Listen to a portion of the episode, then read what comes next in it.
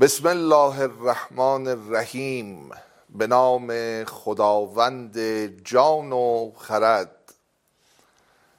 به ویژه برنامه مؤسسه فرهنگی صدانت مناسبات دین، حقوق بشر و حکمرانی خوش آمدید. امروز افتخار این رو دارم در خدمت سه مهمان بزرگوار جناب آقای دکتر ابوالقاسم فنایی فیلسوف الهیدان ریاست دانشکده فلسفه دانشگاه مفید و جناب آقای دکتر محسن برهانی حقوقدان عضو معلق هیئت علمی دانشکده حقوق و علوم سیاسی دانشگاه تهران و جناب آقای محمد امیر قدوسی حقوقدان و پژوهشگر حوزه دین و فلسفه هستیم. برای ورود به بحث خب به حسب کسفت و سن و سال قرار بود که از جناب آقای دکتر فنایی شروع کنیم. ایشان اشاره فرمودند که بحث رو با جناب آقای دکتر محسن برهانی آغاز کنیم. جناب آقای دکتر ضمن خوش آمد و سپاس از محضر حضرت عالی که دعوت صدانت رو پذیرفتید برای ورود به بحث فرمایشات شما رو میشنویم. خواهش می‌کنم. اعوذ بالله من الشیطان الرجیم. بسم الله الرحمن الرحیم. عرض سلام و ادب و احترام خدمت اساتید محترم جناب آقای دکتر فنایی جناب آقای قدوسی و حضرت عالی. و همچنین عرض ادب خدمت عزیزانی که بعدا صدا و تصویر ما رو انشاءالله خواهند دید. امیدوارم که جلسه ای که امروز خدمت دوستان عزیز هستیم از لحاظ علمی فایده علمی داشته باشه. حتما برای من خواهد داشت. همچنین برای کسانی که این برنامه رو خواهند دید انشاءالله خدا نکرده عراض بنده باعث اطلاف عمرشون نشه. خب موضوعی که انتخاب شده و قراره که راجع بهش صحبت کنیم بحث مهم دین حکرانی و حقوق بشر. این بحث علل قاعده تلاش داره که ما رو با دو دنیای مختلف آشنا کنه.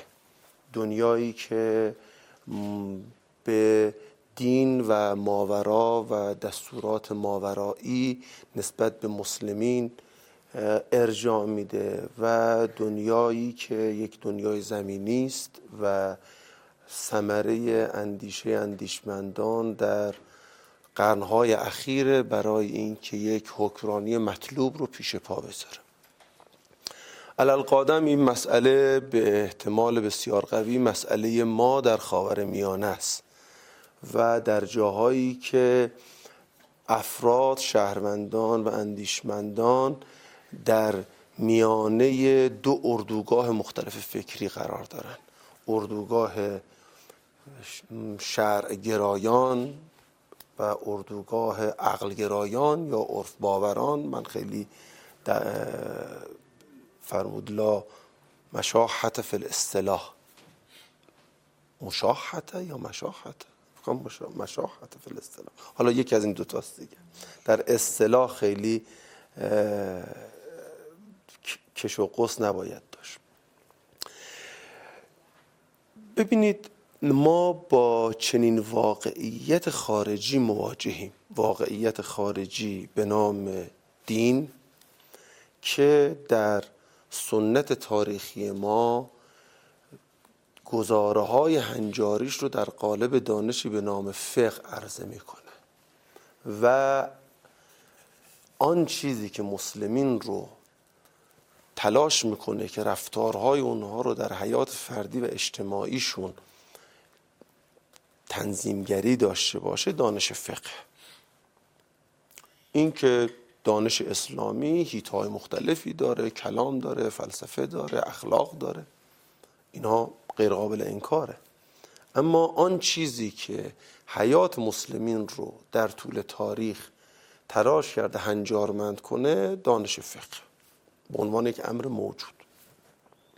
از طرف دیگرم ما مواجهیم با آورده های دنیای جدید که از حکومت مدرن شما شروع کنید تا حقوق بشر و امثال زاله که در عنوان گفتگوی شما مندرجه.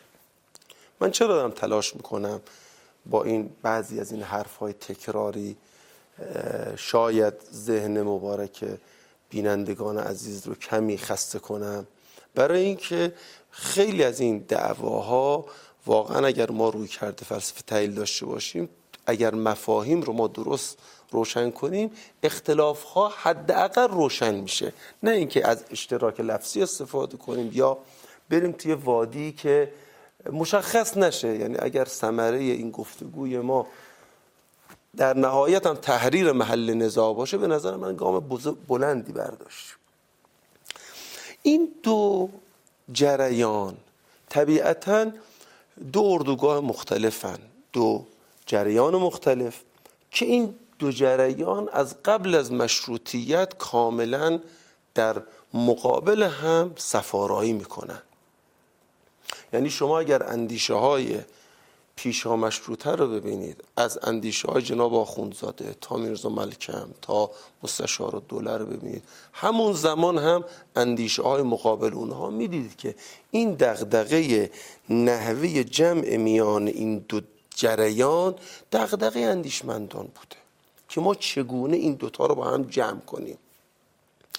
علل قاعده ما در این بحث یک زمانی درگیر مباحث نظری هستیم. می‌خوایم بیایم بگیم این رو تحلیل کنیم که الان وقتی ما می‌گوییم اسلام وقتی می‌گوییم فقه منظور چیه؟ یک زمانی می‌خوایم اینها رو جمع کنیم با هم دیگه از لحاظ نظری می‌خوایم حل و فصلش کنیم. یک زمانی هم ناظر به عالم خارج داریم گفتگو می‌کنیم. این یه بحثه.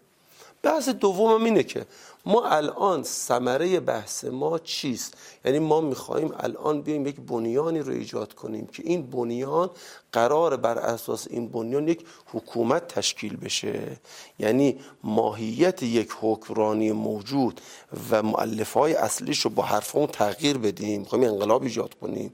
یعنی که نه می‌خوایم بگیم در حکومت و ساختار موجود چه می‌توان کرد.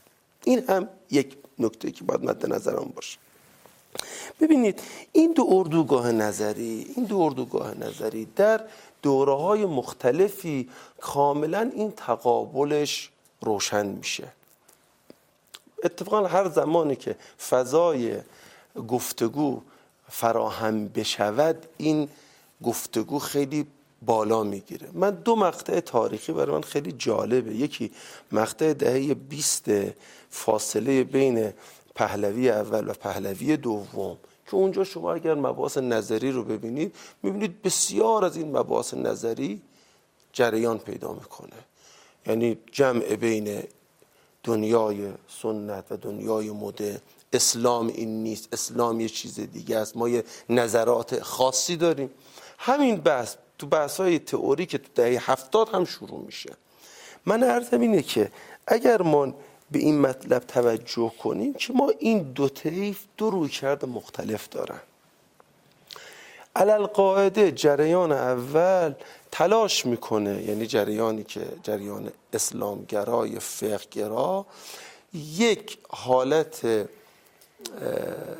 انحصار طلبانه ای رو بعضی وقتا شکل میده طوری که تلاش می‌کنه تمام ابعاد حیات رو از آن خودش بکنه با عدول از مبانی خودش. و بگه آقا جون همه چیز در اختیار فقه و شریعت باید باشه. روی کردهای رادیکال اون جریان. جریان دوم همینه. جریان دوم هم در روی کردهای مختلفی در شکل می‌گیره که چی بیان بگن. بیان بگن آقا جون اساسا اینی که شما دارید میگید اسلام نیست و یک چیز دیگری است اسلام. ببینید می‌خوام بگم برای مقدمه بس یادم باشه این درگیری ها و این مباحث تئوریک یک مباحث تئوریک تاریخیه و این حرف ها بسیارش زده شده بعضش جرح و تعدیل شده. بعد هر دو جریان هم ابزارهای خاص خودشون رو در نفی جریان دیگر دارن. مثلا جریان فقهگرا یا اسلامگرا دست به برچسب زدنش نسبت به جریان مقابل خیلی قویه. رمی به الهاد رمی به ارتداد و امثال ذالک کما اینکه جریان مقابل همه اتفاق رو نسبت به طرف مقابل داره. اینکه شما واقع تو درک می‌کنید در یه تاریخی وجود دارید ببین حرفاتون با هیچی جور در نمیاد و امثال ذالک من می‌خوام بگم فراتر از این درگیری ها ما باید تکلیف خودمون رو روشن کنیم. و اون اینه که آیا میخواییم یک طرف بیستیم و سمت دیگر رو نفی مطلق کنیم یا این که نه میخواییم در میانه این دو اردوگاه به نقطه دیگری برسیم. نقطه ای که تلاش می‌کنه ضمن داشتن دغدغه های حقوق بشری و جریانات موجود در دنیا که آورده های اقلانیت مدرنه در عین حال تلاش می‌کنه که خودشو منسلخ از کاملا منسلخ از نصوص شرعی نکنه. بله قطعا در این میانه انحصار طرفین مختلف مانع میشه. یه نکته که می‌خواستم عرض کنم خدمتتون. نکته دیگه ای که برای ما به نظر میسه که خیلی مشکل ساز میشه در مباحث خلط بین فقه و سنت فقهی و ایدئولوژیه. این هم به نظر من یکی از اون معضلاتیه که ما باهاش مواجهیم. فقه رو به عنوان یک دانش استنباط بشناسیم و نحوه تعامل این رو با دنیای جدید و مسائل جدید ببینیم و آیا ببینیم که این می‌تونه دقدقه های حقوق بشری و دقدقه های دنیای مدرن رو انجام بده برآورده کنه. یا اینکه نه اساسا چون ناف خودمون رو قطع کردیم برای اینکه یک نوع گارد در نزد تمام افراد ایجاد کنیم بریم بگردیم تو سنت فقهی چیزایی رو برداریم بیاریم و سر دست بگیریم بگیم آقا اینا فقهتون اینه. یا اینکه نه فراتر از اینها اون جریان رادیکال مذهبی بره دنبال چی؟ بره دنبال اینکه آقا جون اینها خط قرمزهای منه. یعنی خط خطوط رو شریعت مشخص کنه اینا ده گام دیگه برن جلوتر. بگن نه این هم سنگره اون هم سنگره. بعد مواجه میشیم با یه رشته کوههای سنگرگونه که دست به هیچ جاش نمی‌تونیم بزنیم. چرا؟ چون اون نگاه خاص ایدئولوژیک خلط کرده بین فقه و شریعت و بین دقدقه های متدینین در دوره جدید. مثلا یعنی الان شما سه دیدگاه رو تا اینجا مطرح فرمودید. نخست اون دیدگاهی که اصالت برداشت خودش از فقه رو به هر چیز دیگری ارجح می‌دونه و تمامیت خواه هست به نوعی. یک نگاه دیگه نگاهی هست که کلا می‌خواد دین رو به کناری بگذارد و مستقل از دین حکمرانی کنه. و یک نگاه هم فرمودید که می شود گروهی هستند که می‌گویند دین اون حرف قلیزی که گروه اول می‌زنه نیست. میشه با اتکاب به دین حکمرانی هم کرد و روادار هم بود. من تا اینجا رو درست درک بله، کردم. بله کاملا درست خب یه دو دقیقه دیگه هم از زمان شما مانده. خواهش کنم نه من خواستم این رو مشخص کنم. ببینید ما نباید در بیان واژگان و در فهم واژگان ترمینولوژی جدید ایجاد کنیم. وقتی ما میگیم اسلام منظور ما اسلام به حمل شایعه. یعنی اونی که هست یعنی اینی که الان مسلمین بهش ملتزمند. نه اینکه یک اسلام دیگری لوح محفوظ رو که هیچ از ماها ندیدیم که. کسی هم مدعی لوح محفوظ نیست. وقتی ما می‌خوایم بگیم اسلام یعنی وقتی می‌خوایم بگیم حقوق بشر یعنی این حقوق بشر. نه یک طرف رو دیو کنیم یک طرف رو پری کنیم یا برعکس. حقوق بشر یک حقیقتی داره دنیای مدرن یک اقتضاعاتی داره که این اقتضاعات کاملا بنیانهای نظرش متفاوته بستر فکریش متفاوته ریشهاش متفاوته سمراتش متفاوته. به عبارت دیگر نسبت میان این دو رو نمی‌تونیم ما این همانی کنیم که اینا دو تا اردوگان. اون کاری که ما می‌تونیم بکنیم این است که به چه نحوی این دوتا دنیا رو به نحوی جمع کنیم که حال ما حکمرانی ما وضعیت ما بهتر بشه. خب که هنر نیست که یک اردوگاه یکی رو سلب کنه. خب که از اول این دعوا بوده دیگه. این دعوا بوده ادامه هم داره. من پیش بینی می‌کنم این ادامه داره. چون تو وضعیت نظری که من دارم در کشور میدم این ادامه داره. می‌خوام بگم این خیلی هنرمندانه نیست که من بیام آقا این سلام علیکم این اردوگاه رو حذف کن. به همین خاطر دو طرف رادیکال و تمامیت خواه این دو اردوگاه خیلی خیالشون راحته. چرا راحته؟ چون اونو سلب می‌کنه میگه تمام حرف درست کاملا منم. این که خطر کردن و نحوه جمع میان این دو به نظر من اهمیت داره که انشالله بسیار در ادامه بحث بکنیم. سپاس از لطف شما. استاد معظم جناب آقای دکتر فنایی ضمن خوش آمد مجدد خدمت شما فرمایشات جناب دکتر برهانی رو هم شنیدیم. برای ورود به بحث از شما تقاضا می‌کنم که سخنانتون رو آغاز بفرمایید. بنده هم سلام عرض می‌کنم خدمت اساتید محترم و دوستان عزیز و عزیزانی که بعدا این برنامه رو خواهند دید. و تشکر می‌کنم از مؤسسه فرهنگی صدانت بابت دعوتشون و فراهم کردن مقدمات این گفتگو. اگر مانعی نداره بنده هم اون تقریر خاص خودم رو از صورت مسئله بیان کنم که هم از یه زاویه دیگری به موضوع نگاه بکنیم و هم احیانا اگر نقدهایی به نظرم می‌رسه در مورد فرمایشات آقای دکتر برهانی عزیز اونها رو هم من بتونم بهش اشاره بکنم که گفتگو در واقع ادامه پیدا کنه. ببینید این عنوانی که ما برای این گفتگو انتخاب کردیم من این عنوان رو اینجوری می‌فهمم. در اینجا ما با سه تا مقوله سر و کار داریم. یکی دین دیگری حقوق بشر و سومی حکرانی مطلوب. اگر مانعی نداره اون قید مطلوب رو اضافه کنیم به اون حکرانی خب این سه تا مقوله فی حد نفسه هر کدوم به حال مقولات بسیار فربهی هستند و خیلی میشه راجبشون بحث کرد. در اینجا ما در واقع می‌خوایم از یک زاویه خاصی نگاه کنیم به اون رابطه ای که بین این سه تا مقوله وجود داره.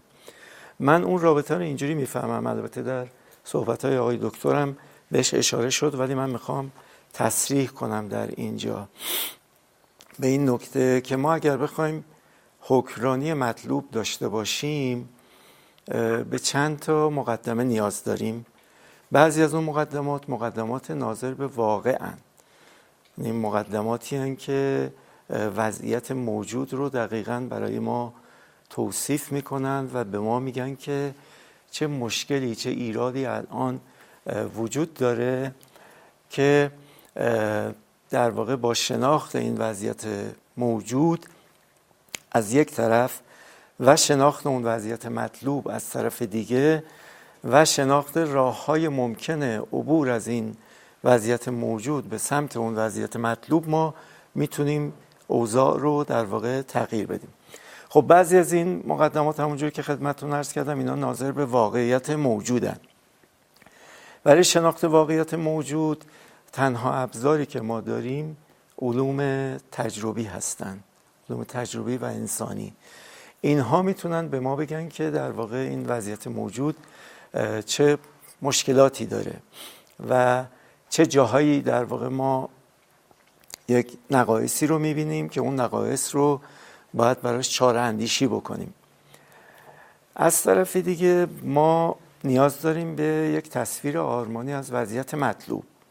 این تصویر آرمانی رو به خاطر اینکه اون قید مطلوبیت در واقع یک بار هنجاری داره برای شناخت اون وضعیت مطلوب باید بریم سراغ علوم هنجاری.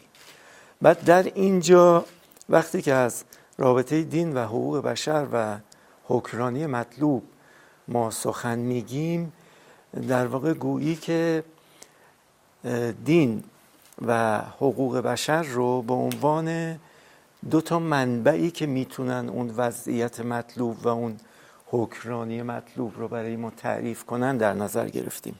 من این رو اینطوری می‌فهمم.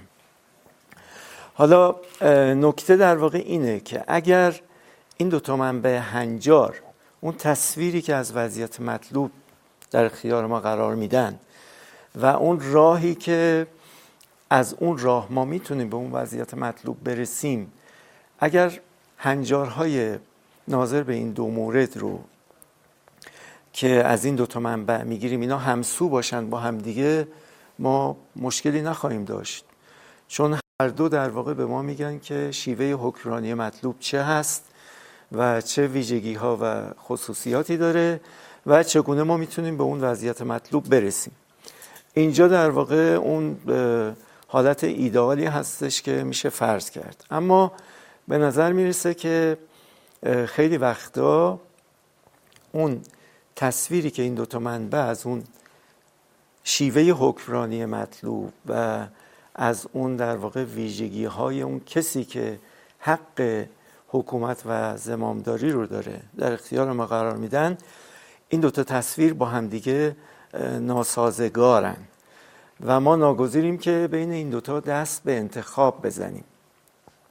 مشکل اصلی ما در واقع در اینجا که من فکر می‌کنم عمده بحثمون خوبه که متمرکز بشه روی این موضوع اینه که این تعارض رو ما چجوری حل بکنیم. به نفع کدوم یکی از این دوتا منبع ما این تعارض رو باید حل بکنیم. این در واقع توضیحی که من می‌خواستم راجع به صورت مسئله و پرسش اصلی که در اینجا به نظر من میاد که اگر راجبش گفتگو بکنیم گفتگوی سازنده و پرباری خواهیم داشت انشاءالله. یه چند تا نکته مقدماتی هست که به نظرم ما باید به اونها حتما در اینجا توجه بکنیم چون در فهم دقیقتر پرسش و همچنین در اون راه حلی که ما برای پاسخی به اون پرسش میدیم این تاثیر داره. نکته اول اینه که ما در واقع در دنیای مدرن توی یک جامعه متکثر داریم زندگی می‌کنیم.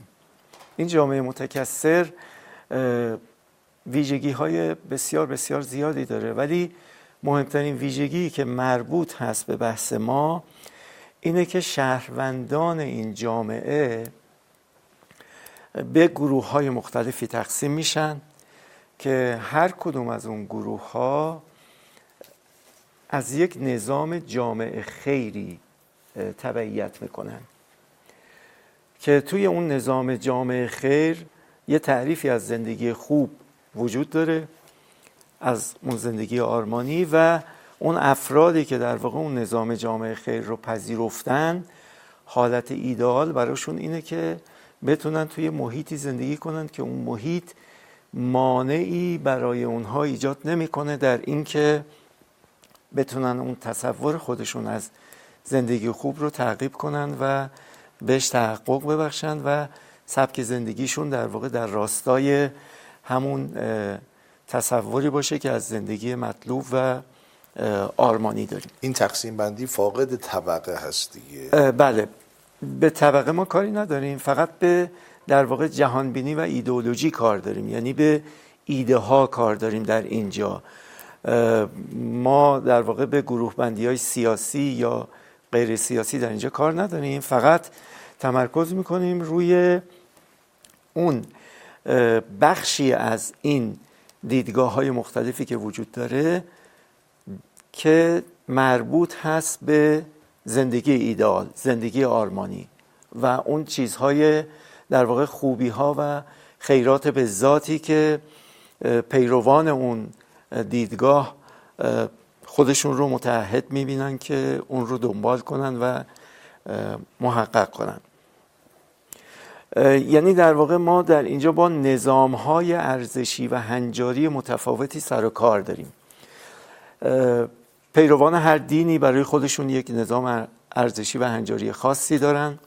از جمله اونهایی که مسلمانن برای خودشون یه شریعتی دارن یه اخلاقی دارن. پیروان ادیان دیگه هم کما بیش در اون دین خودشون با مجموعی از هنجارها و ارزشها سر کار دارند و همینطور اون افراد دیگری که هیچ تعهد دینی ندارند خدا ناباورند یا پیرو دینی هستند که اون دین خدا محور نیست و همینطور ندانم انگاران و به حال گروه های دیگری که در این جامعه متکثر زندگی می‌کنن. یعنی پرسشی که اینجا مطرح میشه اینه که ما چگونه روابط این شهروندان رو با همدیگه تنظیم بکنیم و اون شیوه حکرانی که در این جامعه می‌تونه در واقع یک فضایی رو فراهم بکنه که در اون فضا هر کدوم از پیروان این نظام های جامعه خیر بتونن اون ایدئال خودشون ترغیب بکنن این وضعیت در اینجا چجوری میشه؟ یعنی اون شیوه حکرانی مطلوب در اینجا به چه صورت در میاد. اگر این شیوه حکرانی مطلوب بخواد مبتنی باشه بر آموزه های ارزشی و هنجاری یکی از اون ادیان. اینجا در واقع نتیجه ای که به دست میاد اینه که اون تصور از خیر اعلا و اون نظام جامعه خیر پذیرفته شده در اون دین خاص بر شهروندان دیگه تحمیل می شود. برخلاف میل و اراده و تمایل اونها. بنابراین ما در اینجا نمی‌تونیم اون نظام ارزشی و هنجاری یکی از اون ادیان رو به عنوان در واقع منبع هنجارگذار برای اون شیوه حکرانی مطلوب انتخاب بکنیم. چرا؟ به خاطر اینکه این حق رو به پیروان ادیان دیگه یا اون کسانی که پیرو دین دیگری هستن نمیدیم که اونها این گونه با ما رفتار بکنن حتی اگر اونها اکثریت باشن. خب اگر اینطوری هست اون وقت در واقع اون شیوه حکرانی مطلوب یه شیوهی میشه که در واقع امروزه از اون به عنوان دولت بیطرف یاد می شود دولت بیطرف یه دولتیه که هیچ کدوم از اون نظام های هنجاری و ارزشی جامع رو مفروض نمی‌گیره و به خودش اجازه نمیده که اون نظام رو با پشوانه در واقع قانونگذاری و اون زمانت اجرایی قانونی و نیروی در واقع پلیس یا نیروی اجرایی اون رو به صورت قانون در بیاره لباس قانون بر تنه اون ارزش ها و هنجارهای اون دین خاص بکنه و این رو در کل جامعه در واقع بخواد پیاده بکنه و تحمیل بکنه. ایشون فرمودن ما وقتی که از اسلام صحبت می‌کنیم منظور اسلام موجوده و اسلام موجود هم همون اسلامیه که مسلمانان الان دارن می‌فهمن. من می‌خوام بگم که اگر اینطوری باشه در واقع این با قول به تختعه که بسیاری از علمای ما به اون قائل هستن سازگار نیست. چون قول به تختعه میگه که نه تنها عامه مسلمانان بلکه حتی علمای اسلام هم ممکنه که در فهم اسلام خطا کرده باشند و صرف اینکه مسلمانان در واقع الان به یک اسلامی اعتقاد دارن این نمی‌تونه مبنای در واقع درستی باشه. برای اینکه ما بگیم اسلام همین است. چون این احتمال وجود داره که اینها در فهم اسلام خطا کرده باشن. بنابراین اون اسلام در لوح محفوظ رو ما باید تفکیک کنیم از اون فهم مسلمانان از اسلام و در واقع اگر می‌خوایم دفاع کنیم باید از اون اسلام در لوح محفوظ دفاع بکنیم. حالا اینجا میشه بحث کرد بر سر اینکه راه شناختن اون اسلام در لوح محفوظ در واقع چی هست که این خب بحثایی که بعدا بله. بیشتر راجبش گفتگو می‌کنیم. سپاس فراوان. اتفاقا سوال من برای آغاز دور بعدی هم از آقای دکتر برهانی همین سوال بود. متشکرم آقای دکتر. جناب آقای دکتر محمد امیر قدوسی از حضور حضرت عالی و پذیرش دعوت از محضر شما هم تقدیر و تشکر می‌کنم. ورود به بحث حضرت عالی رو بشنویم. خیلی متشکرم از جناب عالی. بنده هم سلام عرض می‌کنم. خدمت اساتید گرانقدرم در جلسه حضرت عالی و بینندگانی که بعدا برنامه رو مشاهده می‌کنن و از مؤسسه وزین فرهنگی صدانت هم بی نهایت تشکر می‌کنم برای برپایی این جلسه. پیش از اینکه وارد بحثم بشم لازم می‌دونم که از محضر دو استاد حقیقی خودم یعنی خارج از بحث تعارف که بنده در دوره کارشناسی دست کم در دو درس دانشجوی جناب آقای دکتر برهانی بودم. دو درس بسیار شیرین و و از اینکه خاطرات شیرینش برای هم بنده هم بقیه دانشجویانی که در اون کلاس شرکت می‌کردن همچنان پابرجاست و استاد عزیزم جناب آقای دکتر فنایی که در مقطع کارشناسی ارشد و دکتری نقش استاد مشاور رو در پایان نامه و رساله من تقبل فرمودند و خب من از یکی از افتخارات زندگیم شاگرده این دو استاد بزرگوار هست. و حضورم در این جلسه هم از باب درس پس دادن محضر این دو بزرگوار هست. البته خود این بزرگواران به ما آموزش دادن که دانشجو باید با استادش اختلاف نظر پیدا بکنه و الا کار آنچنان که باید پیش نرفته است. آرزم به خدمتتون که چون عنوان بحث رو حقوق بشر دین و حکمرانی و مناسبات میان اینها انتخاب فرمودید من اول در دو جمله مناسبات این دو رو یعنی دین و حقوق بشر با حکمرانی رو در دو جمله عرض می‌کنم بعد تفصیلش میدم. نسبت حکمرانی با حقوق بشر تقیده. حکمرانی باید به حقوق بشر مقید باشد. حالا هم دلایل اثباتی داره هم تبیین داره. و نسبت حکمرانی به دین بیطرفی است.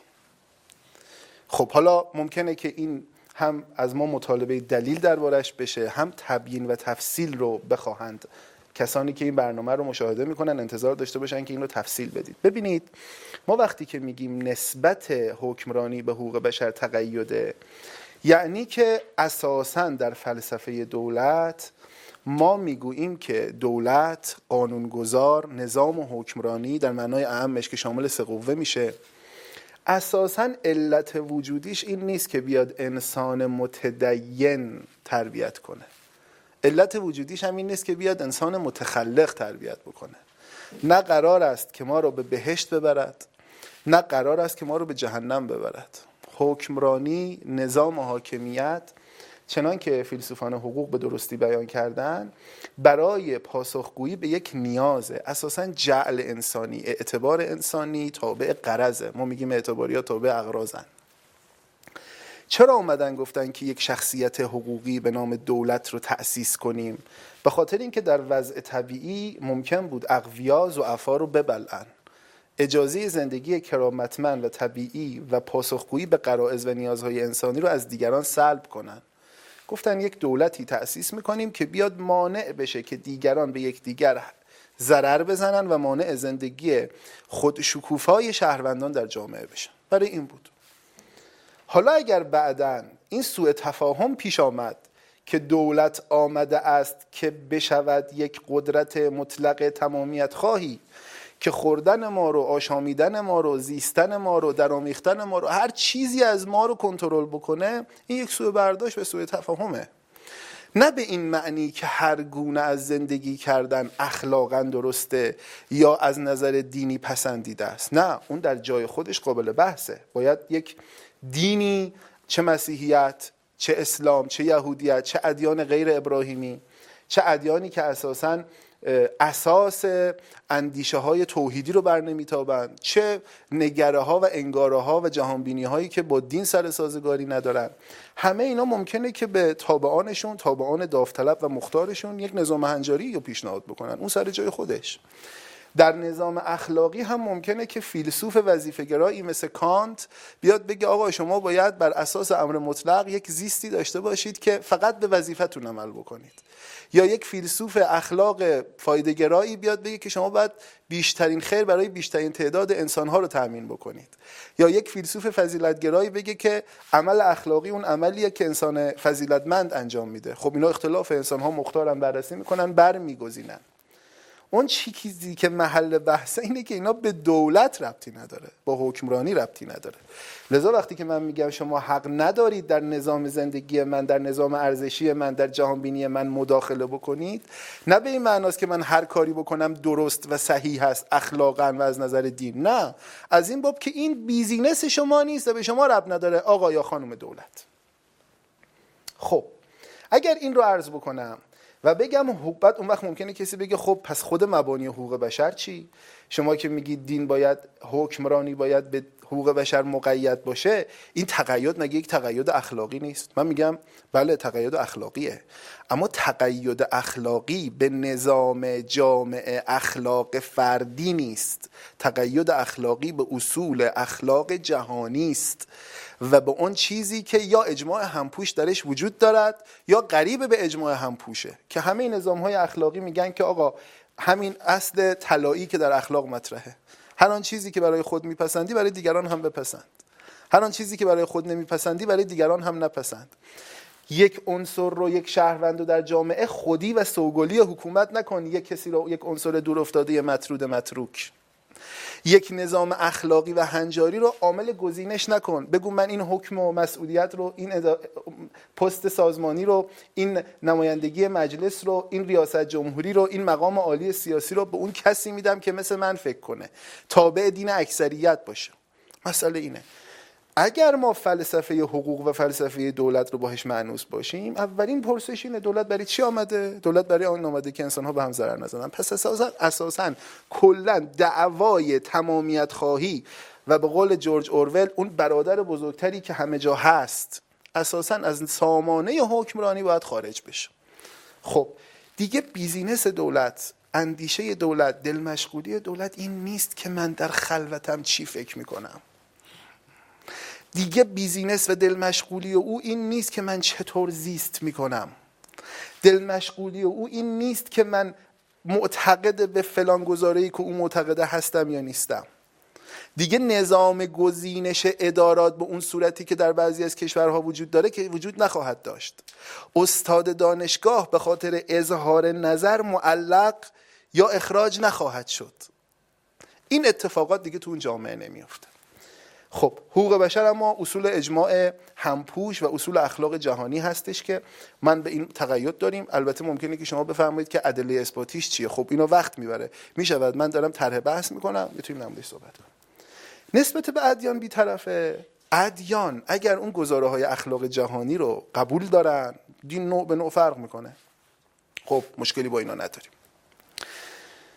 ما نسبت به همه ادیان بیطرفیم. ما نمیگیم شما یک شنبه برید کلیسا. یا اینکه جمعه برید جای دیگه. ما نمیگیم که شما یهودی باشید مسیحی باشید یا مسلمان باشید. ما با اینا کار نداریم. محل نزاع کجاست؟ چون نمی‌خوام از مقدماتی که هم در جلسات قبلی در همین مجموعه عرض کردم هم در کتبم گفتم در مقالاتم گفتم در سخنرانیام گفتم لازم نمی‌بینم اینا رو تکرار کنم. احتمالا میدم بسیاری از کسانی که این برنامه رو می‌بینن قبلا با گفته ها و نوشته های تمام مهمانان این برنامه آشنا هستن.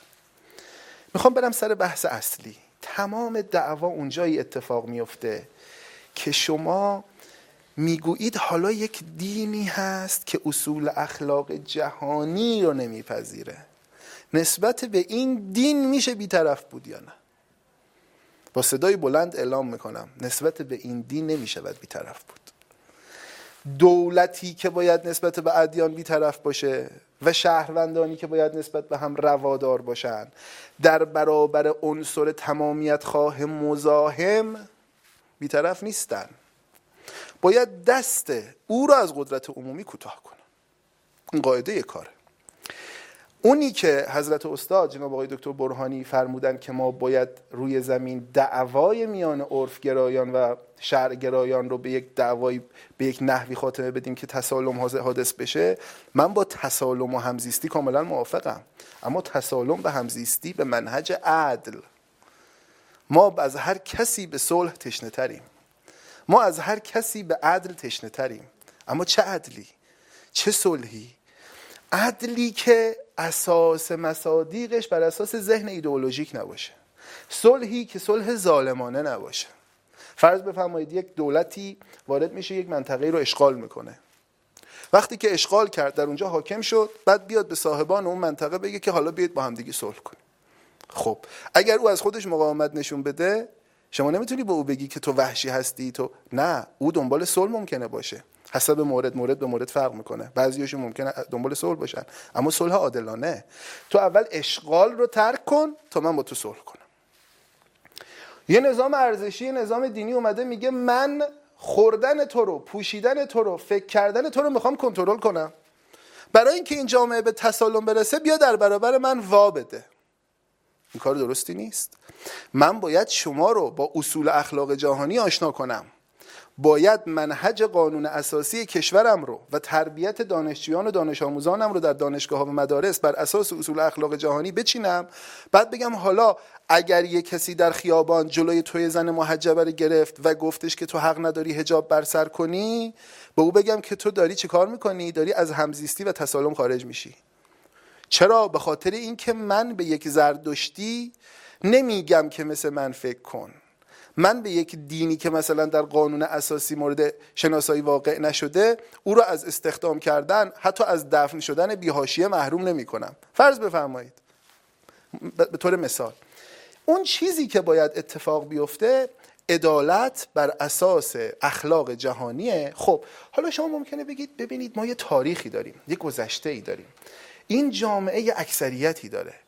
اینا به اصول اخلاق جهانی یا به دولت بیطرف تن نمیدن. می‌خواید اینا رو بریزید تو دریا؟ میگم نه. نمی‌خوایم بریزیم تو دریا. اما از ضرورات توبیح المحظورات به قدرها. حضرت استاد جناب آقای دکتر برهانی مثلا حضرت عالی همه رو دعوت کنید به اخلاق جهانی.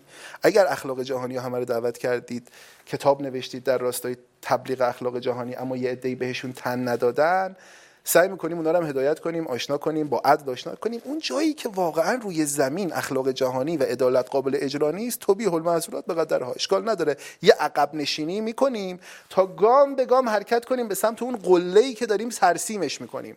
قله دولت بیطرف و شهروند روادار. نه اینکه تئوریسین دولتی بشیم که اون دولت می‌خواد رفتار ظالمانه بکنه. یعنی بیایم بگیم آقا همه از اون اندیشه های بیطرفانه کنار بیاید بیاید حرفای ما رو بپذیرید. حالا ما هم سعی می‌کنیم با شما با ملایمت بیشتری رفتار کنیم. من میگم این کار درستی نیست. فکر کنم این دو سه دقیقه وقت دارم درسته؟ خب من در مورد این ارتباط میان بحث دولت بیطرف با دین اسلام و اون بحثی که بین حضرات و استاد دکتر برهانی و دکتر فنایی در گرفتم یه عرضی بکنم. ببینید من به عنوان یک دانشجو و جامعه انسانی به عنوان ابنای بشری عقل را می‌شناسیم. حجیت عقل هیچ مناقشه ای درش وجود نداره. اگر مناقشه وجود داره باید زدش به دیوار. همیشه کار در علوم به یه جایی می‌رسه. اگر کسی تشکیک در بدیهیات بکنه یا در تشکیل اصول بکنه میگن آقا ما دیگه با تو حرفی نداریم. اگر کسی بیاد بگه که من اساسا وجود رو و واقعیت رو قبول ندارم با چه آدمی نمیشه بس؟ ما میگیم ما عقل رو قبول داریم و امکان هم نداره. اگر اون توصیفی که ادیان ابراهیمی از خداوند می‌کنن مطابق با واقع باشه خدای حکیم علیم بیاد قانونگذاری خلاف عقل بکنه. پس یه قضیه لویه. اگر توصیف ادیان ابراهیمی از خدای حکیم و علیم دقیق باشه نمی‌تونه چنین خدایی قانونگذاری موافق عقل بکنه. خب چه من ایتئیست باشم؟ چه ندانم گرا باشم؟ چه متدین باشم؟ حرف خلاف عقل رو از هیچ منصوب به شریعتی نمیپذیرم. حکم عقل دولت بیطرف شهروند روادار خب حالا یه اختلافی پیش میاد. آقای دکتر برهانی میفرمایند اسلام به حمله شایع اسلامه و اساسا هم با دولت بیطرف سازگار نیست. من میگم من به حکم عقل طرفدار دولت بیطرفم. آقای دکتر فنایی میفرمایند حکم عقل و اسلام هر دو با دولت بیطرف سازگارن. من میگم من بازم با دولت بیطرف سازگارم. این که شما میگید اسلام با این می‌سازه یا نمی‌سازه این یک دعوای درون دینیه در جای خودش هم می‌تونیم بحث بکنیم. منم در این زمینه بی‌نظر نیستم. ولی در این که دولت بیطرف حکم عقل تردیدی نیست و در این زمینه مناقشه ای رو ما نمیپذیریم. تا اینجای بحث یک نکته ای که بسیار مهم هست. دوستان و اساتید یک پیشفرزایی در مورد کارکرد دولت و یا کارویژه دولت رو برشمردند. که آیا اساسا دولت میبایست بیطرف باشد یا نباشد برمیگرده به کارویژه دولت که ما دولت یا حکومت رو برای چه تشکیل میدیم؟ خب می‌دونیم در این مسئله هم نظریات متفاوت هست. اینطور نیست که بتوانیم این ادعا رو به شکل کامل درست تصور کنیم که حکم عقل قطعا مبتنی هست بر این امر. چرا که اگر ما معتقد به یک مبانی دیگری باشیم که کارویژه دولت رو چیز دیگه معرفی کنه طبیعتا نتیجه گیری ما هم متفاوت میشه. برای اینکه یک بابی هم باز بشه به این فرمایش اخیر آقای دکتر قدوسی باب نقدی باز بشه آقای دکتر برهانی حضرت عالی نگاه خودتون رو نسبت به این عرض بنده که برداشت از فرمایش شما سه بزرگوار بود رو در صورت امکان بیان بفرمایید. و اینکه در دور اول فرمایشاتتون فرمودید اسلام اسلام شایع هست اسلامی هست که می‌بینیم. حالا من خیلی به کشورهای دیگه مذاهب گوناگون کاری ندارم. ولی حداقل رو شناخت کوچکی که از همین جمعی که دارم فکر می‌کنم اسلام ما چهار نفر خیلی با هم متفاوته. اسلام شایع چه نوع اسلامیه؟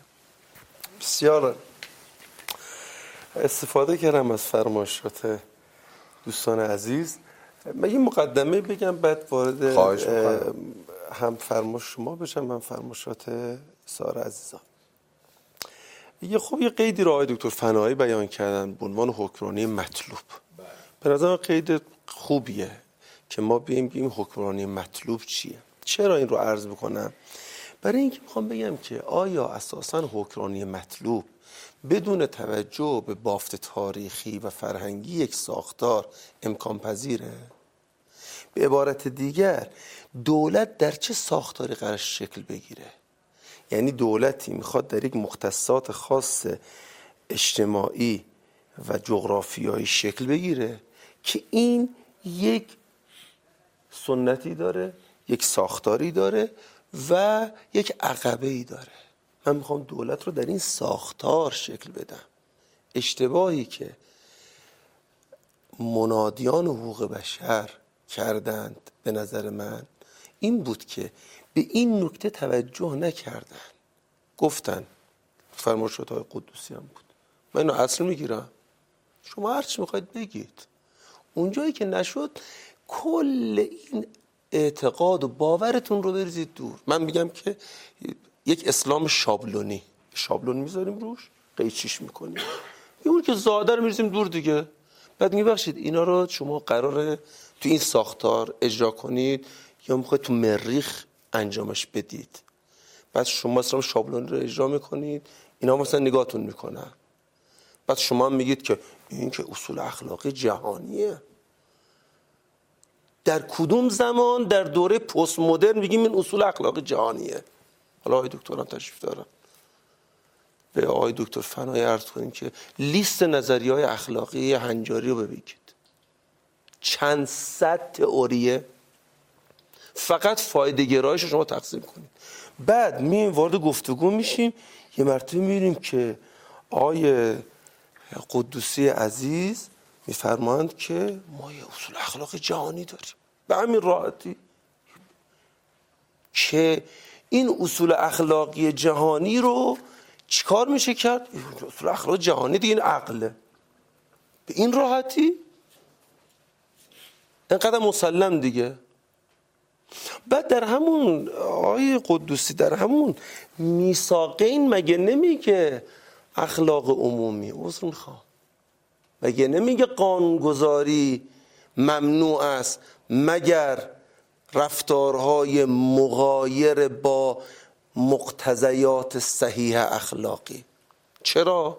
چون کسانی که حقوق بشر نوشتن الان هم شده زارا وحی منزل شده دیگه از در. فرمایش بعضی دوستان. سه چهار تا جریان فکری بودن. طرفدار حقوق طبیعی بودن. رگه های اندیشه های مسیحیت هم بود. جریانات مختلف بودن دیگه. اصلا شما تاریخ نوشتن اعلامی و میساقین رو ببینید صحبت های گاندی رو ببینید کیو ببینید؟ میگه اصلا اونجا توی کش و قوس یه سند شد سند اصلی. بعد این شد اصول مبنایی تاریخی. ببینید چرا این رو عرض می‌کنم؟ برای اینکه ما مبتلای به چی نشیم؟ مبتلای به این تمامیت خواهی نشیم. ما قرار در این ساختار دولتی رو شکل بدیم که این دولت هم بتواند ماگزیمایز کنه مطالبات این جریان رو هم ماگزیمایز کنه مطالبات جریان مقابل رو. دغدغه‌های حقوق بشری دغدغه‌های انسانی هست بسیارش من قبول دارم. اما یادمون باشه اصلی ترین بنیانی که در حقوق بشر وجود داره مفتنی بر حقوق طبیعیه. خب هم اندیشمندان هم گفتن و نوشتن. همین الان شما برید در دانشکده های حقوق و فلسفه حقوق دنیا. ما دو تا جریان گردن کلوف داریم در دنیا که تا امروز دارن اساتید راجبش بحث می‌کنن. جریان لگال پوزیتیویستا و الله. دوتاشون هم حرف دارن. همین امروز امروزش هم دارن بحث می‌کنن. رو پیشفرض به هم بحث می‌کنن. یعنی چیزی که اونجا حجیت مطلق پیدا نکرده اینجا حجیت مطلق پیدا می‌کنه و میشه فیلتر برای اسلام. بابا این که دیگه با چجوری سازگاری پیدا می‌کنه با اخلاق علمی بله دغدغه های حقوق بشری بسیاری دغدغه های مقدسیه. و قابل اعتناست. و برای زندگی بهتری که ما داریم حتما باید این را مد نظر قرار بدیم. اما عرض من اینه ما یک طرف رو حجیت مطلق قرار بدیم بگیم حجیت مطلقه. حالا شما رو قیچی کنیم؟ نظام های حقوقی الان تو دنیا با این سازگاری ندارن. مگه الان ما تقنین های مختلفی در لیبرال ترین کشورهای دنیا داریم یا نداریم که برخلاف اینه؟ یعنی رگه های اون سنت هست. الان ازدواج دوم. مجازه در نظام های حقوقی؟ در لیبرال ترین هاشون طرف می‌تونه زنا بکنه دوست دختر داشته باشه اما زن دوم میگه اجازه نمیدم. میگه چرا؟ میگه سنت منه. مگه جرم این سست هنوز وجود نداره؟ میگه چرا؟ رو مبناش که آزادیه دیگه. با اینکه مبنا چون در همون جا هم یک دوگانه شکل می‌گیره. کجا اونهایی که میان بر اساس سنت کانتی میرن به سمت چی؟ میرن به سمت خودمختاری و اون کسانی که نه سنت کانتی که منجر به اون خودمختاری میشه رو ندارن. یا بر اساس سنت فایده گرایی یا بر اساس اندیشه های طبیعی میرن به سمت اینکه آقا ما یک قواعدی داریم به عنوان اخلاق عمومی. حالا این اخلاق عمومی همون اخلاق عمومی یعنی مورد قبول افراد یک کدهای رفتاری. من می‌خوام عرض کنم ما اگر بیستیم رو این که این حق مطلق است این حق مطلق است. به دغدغه های حقوق بشری توجه نکنم. یا بگم اصل حقوق بشر است. هر آنچه که با این سازگار نباشه رو من رمی علل جدار می‌کنم میزنمش به دیوار این جنگ ادامه داره. کمایی که ادامه داره. ما 150 سال تو این درگیری وجود داریم. هنوز اندیشمندان ما می‌خوان یک طرف رو حذف مطلق کنن. با ادبیات مختلف. من در مقدمه عرض کردم با ادبیات مختلف طرف مقابل حذف بشه. بله قطعا این دو اردوگاه نمی‌توانند انتباق پیدا کنند. آقا حقوق بشر اینو میگه اسلام بهترشو میگه. نه نه این, این حرف علکیه. حالا برگرده به اون آقای دکتر که فرمودن که اسلام یعنی اسلام وجود با تخته. منم منم قائلان که بله ما قائل طوری تخته این قطعا ما جز مصوبه نیستیم. اما حجت موجود چیه؟ تختعه درست می‌گوید می‌گوید حجج مختلفه وجود داره. اما این به معنای عدم وجود حجت نیست. یعنی پنج تا دستگاه ده تا دستگاه استنباط وجود داره. هر کدوم از اینها هم ادعا می‌کنن که انا الحق. حکم الله اینه حکم الله اینه حکم الله اینه حکم الله اینه. ده تا مستنبط ده تا حکم متفاوت.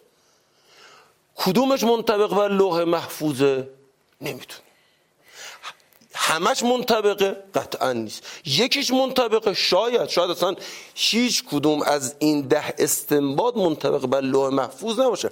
اما تلقی افراد موجود در این بافت اجتماعی و تاریخی چی میگه؟ میگه این این گروه طرفدار این حجتن اون گروه طرفدار حجت دیگه بله ما هم قائل به تختیم حالا در این فضای متک... حالا تکسر رو در ادبیات عزیزان رب به سمت اسلام و آتئیستا و شک نه آقا در درون خود اینا. در درون خود اینا هم تکسر وجود داره. مگه الان بین شیعه و سنی؟ نه در درون دایره تشیع. ده ها مرجع ده ها حکم ده ها حجت. این هم غیر قابل انکاره.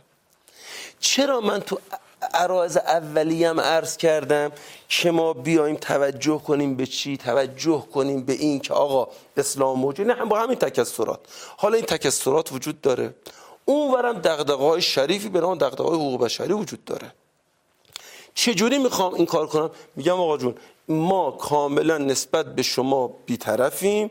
شما هم دقدقاتون مد نظر نیست. حتی اون جایی که اتفاق نظر همه جریان های مذهبی که داریم مثال هایی رو. که مثلا اتفاق نظره مثلا در بین مسلمی اتفاق نظر بر حرمت شرب خمر. اتفاق نظر بر حرمت و عدم جواز ازدواج دو تا هم جنس. حالا اون چیزی که اون ورم تو اون ور دنیا هم هنوز راجع بهش درگیرن که حالا ازدواج همجنس رو قبول بکنیم یا نه جواز سخت جین رو قبول بکنیم یا نه ما بگیم سلام علیکم میاریم اینجا شما باید قبول کنید. بابا اون وری که 60 سال تو فضای حقوق بشره هنوز نسبت به وضعیت تابا مقاومت می‌کنه اجازه نمیده. ببینید من چرا این رو میگم؟ این که ما بریم به سمت همافزای اینها یعنی چی؟ یعنی آقای شریعت مدار فقهی. یه جاهایی شما باید کوتاه بیایید. مثال هایی که آقای قدوسی بیان فرمودن اینا چه ربطی به فقه داره؟ گزینه چه ربطی به فقه داره؟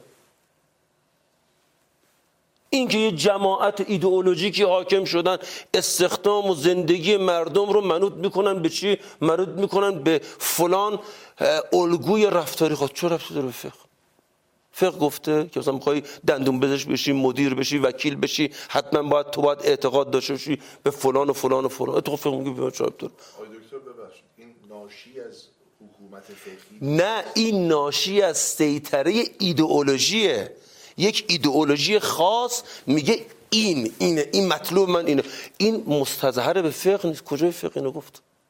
کجای فقه اینو گفته فقه گفته که مثلا اگه پزشک شما مثلا ملحد بود نرو پیشش. کی گفته؟ واجب فقه. میگه واجب بری و حالا کج سلیقه ها برمیدارن فلان خانومی که توی جای حجابشو برداشته از پزشکی محروم می‌کنن. خب اونا جو عقل درست حسابی ندارن. این که با جور در ببینید من می‌خوام بگم که این دغدغه‌های حقوق بشری وقتی می‌خوایم با سازگار کنیم بگیم آقا کجا اینو باید فاکتور کنیم به نام فقه؟ کجا باید فاکتور کنیم به نام دغدغه‌های متشرعین؟ کجا فاکتور کنیم به نام متوهمین؟ الان چه اتفاقی افتاده؟ هر چی اتفاق میفته فاکتور میشه به نام علی ابن ابی طالب. هر اتفاقی که میفته میگه دینه کجا این دینه؟ بعد وقتی که این فضا رو مشخص کردیم تو فهم فرمایشات های دکتر بود هم فرمایشات جامعه قدوسی بود. وقتی که این رو مشخص کردیم اون وقت موضوعات اختلافی مشخص میشه.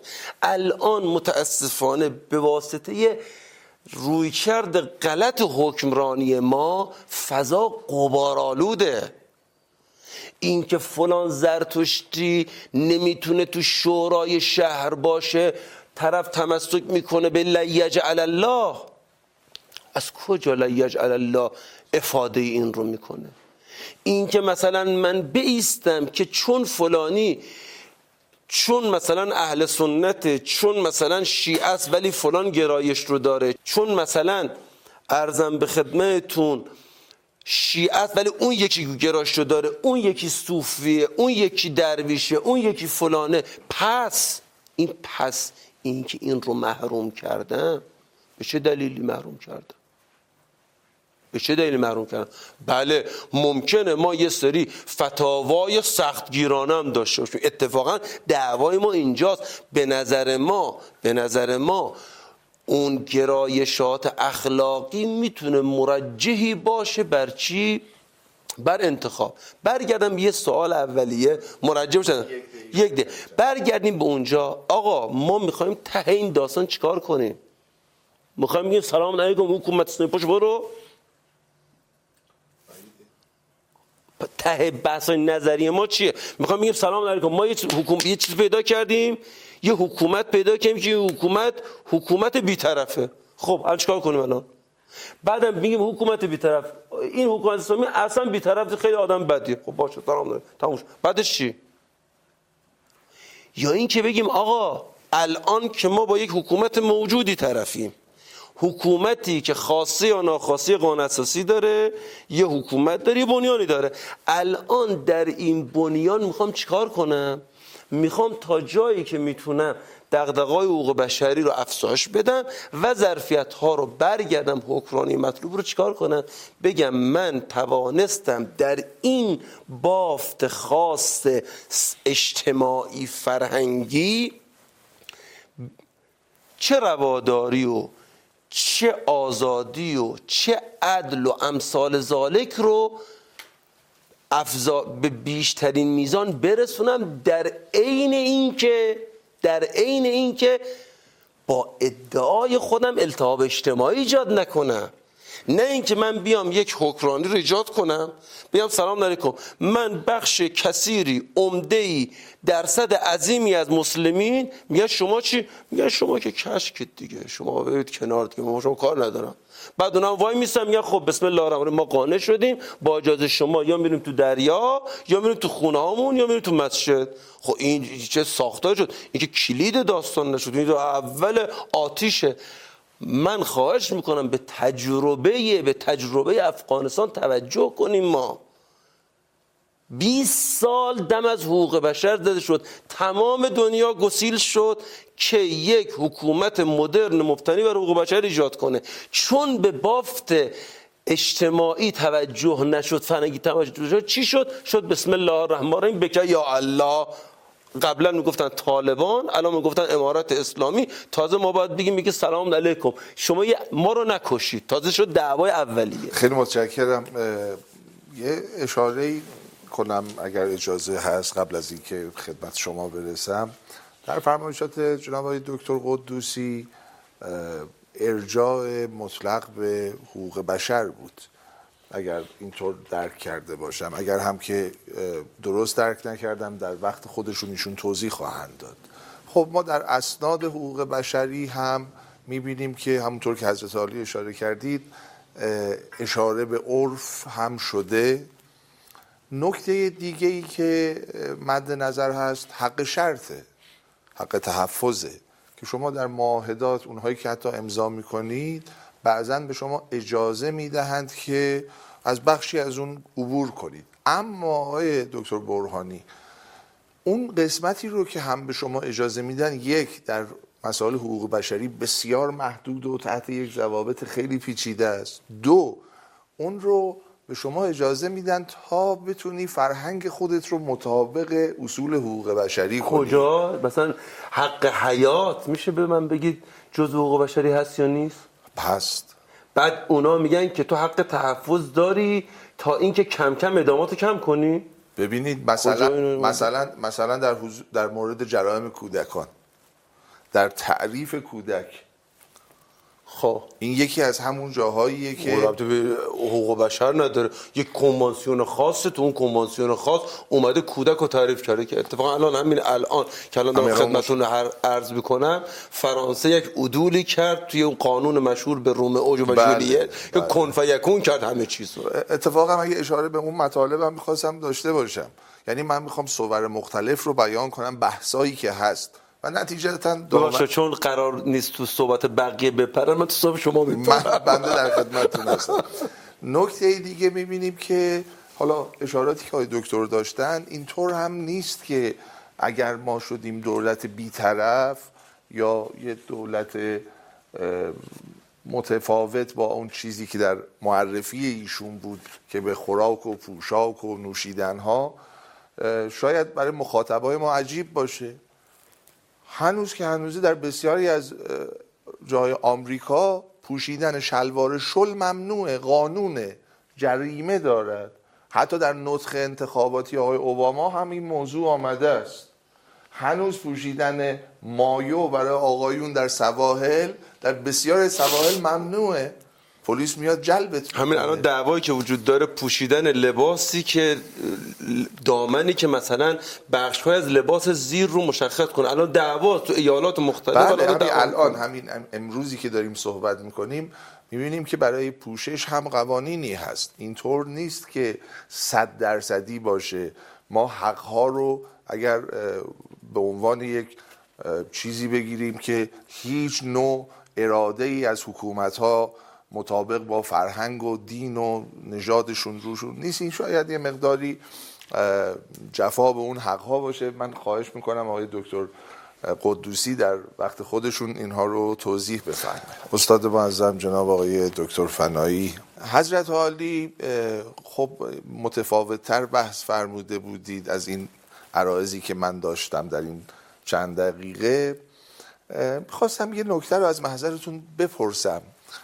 یکی همون سوالی که از جناب آقای دکتر برهانی پرسیدم. کار ویژه دولت بر حال نظریه دولت رو ما اول باید بهش به توافقی برسیم که بر اساس اون توافق حالا ببینیم بر این بستر چه چیزی رو می‌تونیم بار کنیم. این یک. و دو اندیشمندان حداقل صده روشنگری. هر جا که از عقل سخن گفتند اکثریت قریب به اتفاق از دین هم گفتند. یک مثال شاهد مثال معروف میارم که جان لاک در رواداری میگه انجیل عیسی مسیح و عقل انسان انسان رو مجاب می‌کنه به رواداری. هر دو رواداری رو تایید می‌کنن یا کلا اصالت فرد و آن چیزی که امروز ما به اسم لیبرالیزم می‌شناسیم اینها از دل الهیات مسیحی بیرون آمده. از نهزت های مسیحی روشنگرانه به وجود آمده.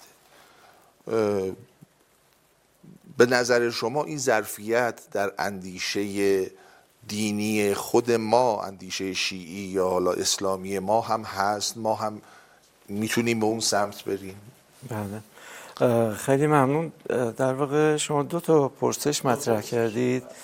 یکی در مورد کارویژه دولت و یکی هم در مورد ظرفیت اندیشه دینی ما برای رواداری بله. هر دو پرسش پرسش های فیاد نفس مهمی هن.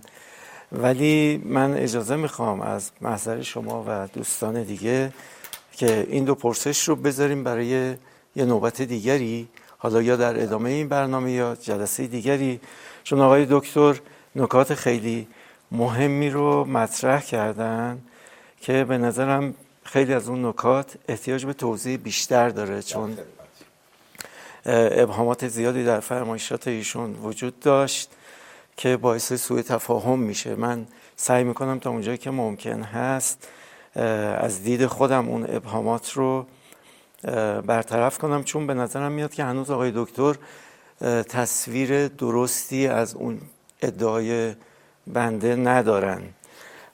این رو می‌خوام من توضیح بدم. ببین آقای دکتر من کاملا قبول دارم که رسیدن به اون ایدئالی که ما داریم یعنی حکرانی مطلوب بدون توجه به بافت تاریخی ما ممکن نیست. اون چیزی هم که در غرب اتفاق افتاد یا در هر جای دیگر دنیا در واقع یکی از معلفه های مهم اون حکرانی مطلوب توجه جدی به اون بافت تاریخی هست. اما مسئله اینه که این شما از این توجه و لزوم توجه چه نتیجه ای می‌خواهید بگیرید؟ شما می‌خواهید بگید که اون اندیشه در واقع حکرانی مطلوب رو ما مقید کنیم به اون چیزی که تا به حال در واقع در اون سنت یا در اون بافت تاریخی رایج بوده است. اینه که اشکال ایجاد می‌کنه. ولی هیچ آدم عاقلی مخالف این نیستش که ما وقتی می‌خوایم این وضعیت موجود رو تغییر بدیم حتما باید به ویژگی های این وضعیت موجود اشاره بکنیم. و در همین رابطه من ارز کنم خدمتون که اون مثالی که از افغانستان زدید در واقع کاملا نامربوط بود. به خاطر اینکه اون اتفاقی که در اونجا افتاد این بود که حالا یا غربیا یا دولت هایی که به پشوانه در واقع دولت های غربی در طول این 20 سال در افغانستان حاکم بودن اینها بدون توجه به اون بافت تاریخی در واقع می‌خواستن از بالا یک نوع حقوق بشر آمرانه یا سکولاریزم آمرانه رو در واقع تحمیل بکنن بدون اینکه اون زمینه های نرم افزاری و سخت افزاری لازم رو ایجاد کرده باشن قبلش. من عرض کردم خدمتون که ما اگر بخوایم از وضعیت مطلوب از وضعیت موجود حرکت کنیم به سوی وضعیت مطلوب یک مراحلی رو باید طی بکنیم. و طی این مراحل در واقع به این معناست که ما یک شبه نمی‌تونیم اون وضعیت مطلوب رو ایجاد بکنیم. به این مقدار من کاملا با شما موافقم که باید با در واقع اون بافت تاریخی رو در نظر بگیریم. اون ظرفیت هایی که اون بافت تاریخی در اختیار ما قرار میده این رو حتما باید ملاحظه بکنیم. اما به این معنا نیست که تلاش کنیم برای تثبیت آنچه که در طول تاریخ در واقع در اینجا بوده. راهش اینه که ما برخورد انتقادی بکنیم با اون بافت تاریخی و اون فرهنگ و سنت تاریخی که در اینجا بوده. یک نکته دیگری که من از صحبت شما استنباط کردم. به نظر اومد که شما در واقع به یک جور نسبی انگاری و شکاکیت در باب اخلاق قائل هستید. این به نظرم اصلا درست نیست. و حالا البته اینجا جای بحث در این مورد وجود نداره. ولی به هر حال اگر کسی توی اخلاق رئالیست باشه که بنده هستم و از این موضع هم دفاع می‌کنم. معتقدیم که یک سری اصول اخلاقی جهان شمول وجود داره. البته من تعبیر اخلاق جهانی رو نمیپسندم برای اشاره به این اخلاق به خاطر اینکه اخلاق ذاتا جهان جهانیه. اخلاق ذاتا جهان شموله. اخلاق در واقع یک نظام هنجاری هستش که نه تنها به همه انسان ها به یک چشم نگاه می‌کنه بلکه به همه کنشگران عاقل به یک چشم نگاه می‌کنه. از جمله خداوند. خداوند رو هم ما در واقع یا حالا بنده بگم به عنوان یک کنشگر عاقل در نظر می‌گیرم و به همین خاطر معتقدم که افعال خداوند هم مشمول در واقع ارزش ها و انجارهای اخلاقی قرار می‌گیره. اینکه شما فرمودید یک فهرست بزرگی از نظریه های اخلاق هنجاری وجود داره در اخلاق هنجاری. این ادعا درسته ولی اینجا به نظرم باز شما دارید بین دو چیز خلط می‌کنید. ما در اینجا راجع به خود اخلاق داریم صحبت می‌کنیم نه راجع به نظریه های موجود در اخلاق هنجاری. اخلاق یه چیز نظریه های موجود در اخلاق هنجاری یک چیز دیگه است. همونجوری که شریعت یک چیز فهم هایی که فقه های مختلف از اون شریعت دارن یک چیز دیگه است. در اینجا هم همینطوره. اخلاق یه چیز اون نظریه های اخلاق هنجاری چیز دیگه است. درسته که اون نظریه های موجود در اخلاق هنجاری متکثرن اما این به معنای متکثر بودن خود اخلاق نیست. یک خلط دیگری که باز در فرمایشات شما وجود داره خلط بین اخلاق فردی و اخلاق اجتماعیه. این دوتا رو ما باید از همدیگه جدا بکنیم. وقتی که میگیم دولت مطلوب و حکرانی مطلوب متضمن یا شرط لازمش اینه که دستگاه حکرانی به طور کلی بیطرف باشه منظور بیطرفی اون دستگاه حکرانی نسبت به اخلاقهای فردی افراده. ولی از نظر اخلاق اجتماعی اصلا امکان نداره این بخواد بیطرف مقید به اخلاق اجتماعی؟ بله. یعنی ما یه اخلاق اجتماعی جهان شمول داریم که اون دولت اگر بخواد دولت اخلاقی باشه باید مبتنی بر اون اخلاق باشه. یکی از مهمترین اصول اون اخلاق همین عدالت. اون عدالتی که اقتضا می‌کنه که این دولت نسبت به اخلاقهای فردی بیطرف باشه. و اون مثال مثلا شرب خم که شما زدید در واقع معناش اینه که در اخلاق فردی اسلامی به اجماع مسلمی شرب خم حرام است. این رو اون اخلاق اجتماعی باش مشکلی نداره. ولی اون اخلاق اجتماعی میگه که آقا شما وقتی توی جامعه دارید زندگی می‌کنید که در اون جامعه هم مسلمان داریم هم غیر مسلمان نمی‌تونید شرب خمر رو که حرام است به صورت قانون در بیارید. بگید شرب خمر قانون قانونا هم ممنوع است و اون تعذیری رو که در فقه ما داریم نسبت به شارب خمر اون تعذیر رو بیاد به صورت قانون در بیارید و اجرا بکنید به عنوان قانون جزای اسلامی. در بله. در یک جامعه متکثر. این در واقع مبتنی بر اون تفکیک اخلاق فردی از اخلاق اجتماعی هست. یک سوالی که من از شما داشتم در واقع این بود که خب خودتون هم تصریح کردید که تکسر فقهی رو قبول دارید. من سوالم اینه که راه حل شما برای مدیریت این تکسر فقهی چی هست؟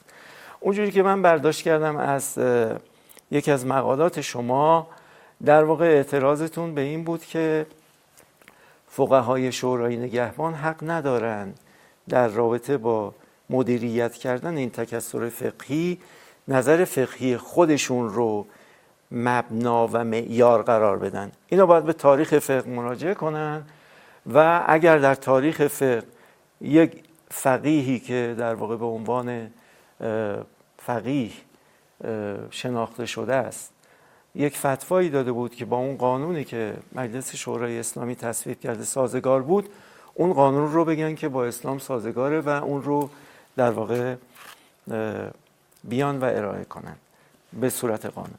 من می‌خوام بگم که توی همین تکسر فقهی هم راه حل درست برای مدیریت این تکسر فقهی اینه که اون حکومتی که می‌خواد این تکسر رو مدیریت کنه یعنی بر یک جامعه ای که اون جامعه متشکل است از پیروان فقیهان مختلف.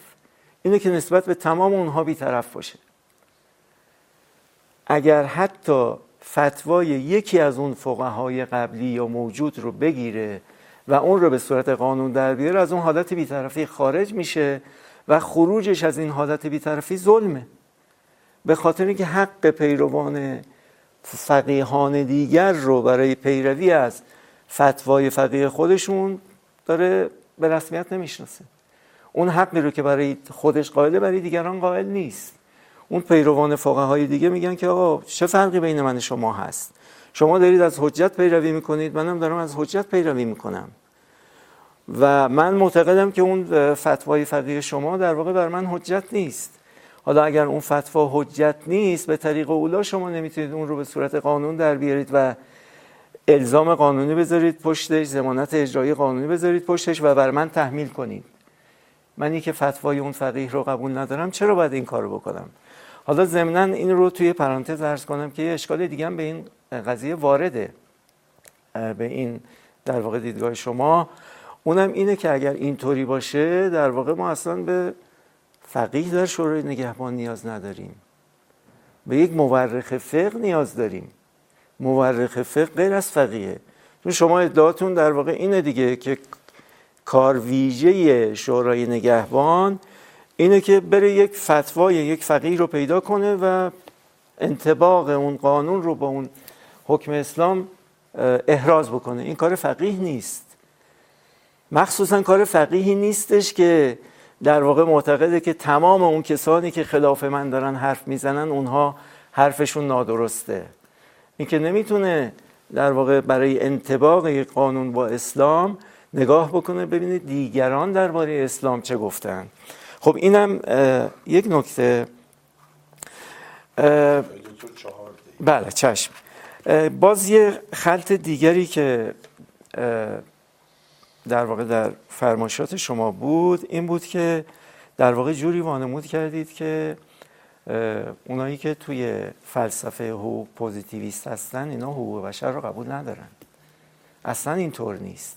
ببینید اون دعوای بین حقوق طبیعی و حقوق پوزیتیویستی هیچ ربطی به حقوق بشر نداره. هر دوی اینا حقوق بشر رو قبول دارن. بر اساس استدلال های مختلف.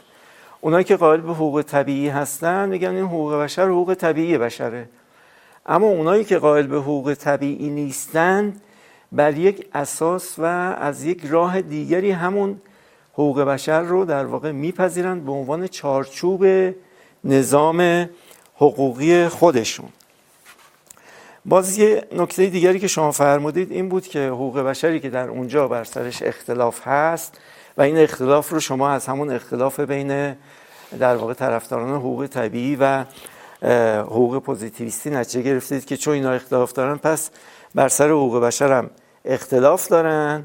بعد اون چیزی که در اونجا اختلاف هست این میاد اینجا حجیت مطلق پیدا می‌کنه و میشه فیلتر برای اسلام. من می‌خوام بگم که نه در اینجا حجیت مطلق پیدا نکرده اولا و ثانیا برای اسلام فیلتر نمیشه. برای یک فهمی فهم خاصی از اسلام که ناسازگار است با اون حقوق بشر فیلتر میشه و این دوتا خیلی فرق می‌کنه.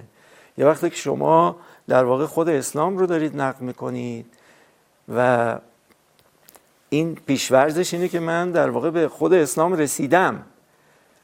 اما همیشه شما وقتی درباره اسلام صحبت می‌کنید اون فهم شما از اسلام بین شما و اون اسلام واقعی واسطه است و هر کسی حق داره بیاد این فهم شما رو از اسلام نقد بکنه اون کسانی که معتقدن که در واقع در اینجا مشکلی وجود داره معتقدن که این فهم شما به خاطر ناسازگاری با حقوق بشر با خود اسلام هم ناسازگاره چرا؟ چون اون خدایی که عادل هست عدالتش اقتضا می‌کنه که به همه انسان ها به یک چشم نگاه بکنه. یعنی در واقع این حقوق بشر مقتضای عدالت عدالت هم یکی از اوصاف الهیه. این در واقع وصف عدالت الهی چارچوب شریعت الهی هم هست. استدلالی که هست در اینجا در واقع اینجوریه. بنابراین ما از ناسازگاری یک فتوای فقهی با حقوق بشر نادرستی و عدم حجیت اون فتوا رو نتیجه می‌گیریم. نه نادرستی اسلام رو. چون معتقدیم در واقع اسلام در ذات خودش یعنی در اون لوح محفوظ با حقوق بشر سازگاره. چرا سازگاره؟ به خاطری که در واقع یکی از اوصافی که ما به خداوند نسبت میدیم اصل عدالت هست. تمام شد. تمام شد ارزم؟ متشکرم. وقتم تمام شد. فرمایشتون تمام شد.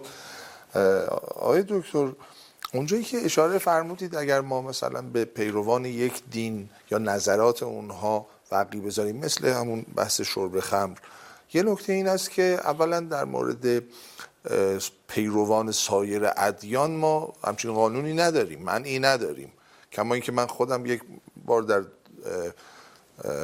اجرای احکام شاهد بودم که قاضی داشت دبه ها رو تحویل به یک شهروند غیر مسلمان می‌داد. در این زمینه ما قانون نداریم. اما اینکه خب آزادانه در دسترس نباشه یا اینها اون بحث دیگری هست. قانون ما هم نمیگه بله؟ قانون ما هم نمیگه بله. شربش نگهداریش همه چیزش برای غیر مسلم مجازه آقایشون اینو یه مثال مس زدن. نیاد بیرون. بله. یه مس نیاد بیرون. حالا بریم خب اون مستی که نیاد بیرون اون یه دلیل دیگری داره اون به خاطر اضرار به غیره بله آقای دکتر من نک- نکته دیگه ای که می‌خواستم عرض کنم این بود که همون مثال ها محدودیت پوشش برای آقایون بله دیگه شلوار شل دیگه مثالی که خب چون بله. انتخابات هم زیاد روش بحث شد بله. راستا خب یه مقدار خ... یه مقدار بله. که نه خیلی سختگیرن بله. چپ های مقدار بی... به قول آقای اوباما می‌گفت وقت تلف کردن بله. نباید بپوشن. بله. اخلاقی نیست. بله. می‌بینیم که اونجا هم قانونگذاری معطوف به اخلاق هست. نه این خیلی جالبه. این سوال خیلی جالبیه. ببینید یکی از مهمترین بحثاست توی فلسفه حقوق که آیا قانونگذار حق داره اون اخلاق عرفی پذیرفته شده در عرف رو به صورت قانون در بیاره یا نه؟ این خودش محل بس بحث میریم برای دور بعدی از شما هم اینا رو بله. این, بپرسم این یه بحث جداگانه است. این یه چیز دیگری. متشکرم جناب آقای دکتر فنایی بزرگوار جناب آقای دکتر قدوسی خب بخشی از فرمایشات اساتید بزرگوار معطوف به انتقاد از فرمایش شما بود. فکر کنم من الان سوالی نپرسم و پاسخهای شما رو بشنویم. بزرگوارید خیلی متشکرم. الحمدلله کلاس های درس ما با اساتید در اینجا هم برقراره و داریم یاد می‌گیریم. من آرزم به خدمتتون که یکی دو تا نکته اجمالی عرض بکنم بعد حالا بحث خودم ادامه بدم. ببینید من چون آقای دکتر برهانی به اجماع اشاره فرمودن در اصول فقه شیعه معمول اینه که تقسیم می‌کنن اجماع رو به انواعی. مثلا اجماع محصل اجماع منقول اجماع مدرکی اجماع تشرفی به از حیث های مختلف. معمولا میگن که اجماع محصل وجود ندارد اجماع منقول هم اعتبار ندارد. بر این اساس اساسا اجماع گرچه در زمره منابع ادله ادله اربعه شمرده میشه در واقعیت یا به تعبیر خود آقای دکتر در حمله شایع معمولا خیلی قابل اعتنا نیست. مثلا همین فرمایشی که ایشون در مورد شرب خمر فرمودند من یه مثال عرض می‌کنم نه از باب اینکه بخوام اتفاقا نگفتم اجماع. آره. من حالا از باب مثال چون نمی‌خوام حالا این حرف رو یا تایید کنم یا رد کنم فقط به عنوان گزارش تاریخی جناب آقای شهرور از نواندیشان اهل سنت معتقدن این که گفته می شود که هر اندازه استفاده از مسکرات حرامه این دلیل نداره. خب این داریم ما. همچین قولی هم هست. خب قول بسیار شاز و نادری هم هست ولی به هر حال هست. می‌خوام بگم که اساسا ما اجماع به اون معنا نداریم. این خیلی نمیشه روی این مانور داد در مورد فرمایشات حضرت استاد جناب آقای دکتر فنایی هم من یه اگر اجازه بفرمایید من شاید اینو بد فهمیدم ما پوزیتیویست ها رو به عنوان کسانی که حقوق بشر رو قبول دارن از یک راه دیگه لزوما اینجور نیست. یعنی ما پوزیتیویست ها چند دستن. ما پوزیتیویست باز داریم پوزیتیویست بسته داریم. و بعضی از پوزیتیویست ها اتفاقا بسیار آدم هایی هستن که خطرناکن و اعتقاد ندارن به حقوق بشر. exclusive ها و inclusive ها بله. و اساسا ما نمی‌توانیم اینجور بگیم که هر پوزیتیویستی لزوما حقوق بشر رو قبول داره اما نمی‌توانیم این رو هم بگیم که هر پوزیتیویستی حقوق بشر رو قبول, قبول نداره. نداره بله. بسته داره حسب مورد به مورد فرق می‌کنه. البته خب طبیعتا پوزیتیویستی که حقوق بشر رو قبول می‌کنه نمی‌تواند بر مبنای حقوق طبیعی باشه چون از همون اول مبناش رو اعلام کرد. یه نکته ایرم به عنوان یک شهروند ایرانی که در ایران زندگی می‌کنه و شهروند قانون مدار ملتزم به قانون اساسی جمهوری اسلامی ایران هست عرض می‌کنم. من به عنوان یک شهروندی که اساسا برای یک ثانیه فعالیت سیاسی نکردم و نمی‌کنم و نخواهم کرد و همه زندگیم رو در کتابخانه گذراندم به شما عرض می‌کنم که بحث نظری وقتی انجام میدیم برای گفتگو و ارائه نظر به اندیشمندان علوم انسانی است که چگونه می شود از راهکارهای قانونی قانون رو اصلاح و ترمیم کرد. ما یه عرضی می‌کنیم اندیشمندان دیگه میان میگن نه حرف شما یا درسته یا غلطه. از راهکارهای قانونی می شود این قانون رو ترمیم کرد یا نه؟ اون چیزی که حجت برای منی که ادعای حقوقدانی می‌کنم التزام به قانون خصوصا قانون اساسی است که خب تکلیفش معلومه. این لازمه که من اینو به شما تذکر به خودم و دیگران تذکر بدم. اما در باب این که ما و فقه سنتی چه مثلا آقای دکتر برهانی فرمودن که حالا در مورد پوزیتیویستا چون در مورد آقای دکتر فنایی بود من یه اشاره هم آقای دکتر برهانی بکنم باز برمیگردم نسبت به بعضی از فرمایشات آقای دکتر فنایی هم نقد دادم خصوصا مثلا بحث اخلاق جهانی که ایشون میگن من این تعبیر رو قبول ندارم. این ترم ترم جا افتاده جهانیه به نظر من.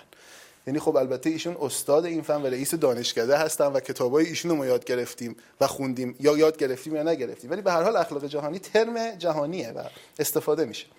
آقای دکتر برهانی که فرمودن که گزینش چه ربطی دارد به فقه به نظر من اینجور نیست.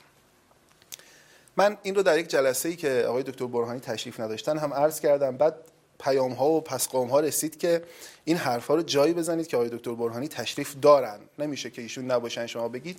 من یک بار دیگه برای اینکه وقت خودم رو صرف این می‌کنم اونو بگم که ایشون وقت داشته باشن جواب بدن. با اینکه این گفته شد.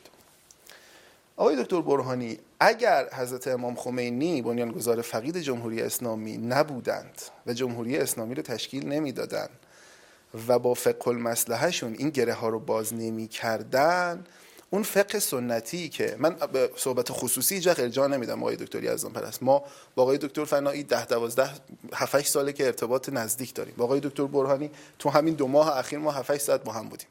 ولی من به گفتگوی خصوصی ارجاع نمیدم. من ارجاع میدم یا به کتب آقایون یا به مقالات آقایون یا به گفته های رسانه ای آقایون. آقای دکتر برهانی فرمودند که قریب به این مضمون در وقت خودشون اگر من اشتباه گفتم اصلاح میفرمایند. فرمودن که آقای آیت الله صافی گلپایگانی رحمت الله علیه فقهشون فقه ضابطمند روشن و منقهی بود که اگر مسلحت اندیشی ها نبود اون فقه نسبت به حقوق آزادی های شهروندان می توانست رفتار متعادلتری انجام بده. من در اون جلسه تعدادی فتوا خوندم. من سوالم اینه از آقای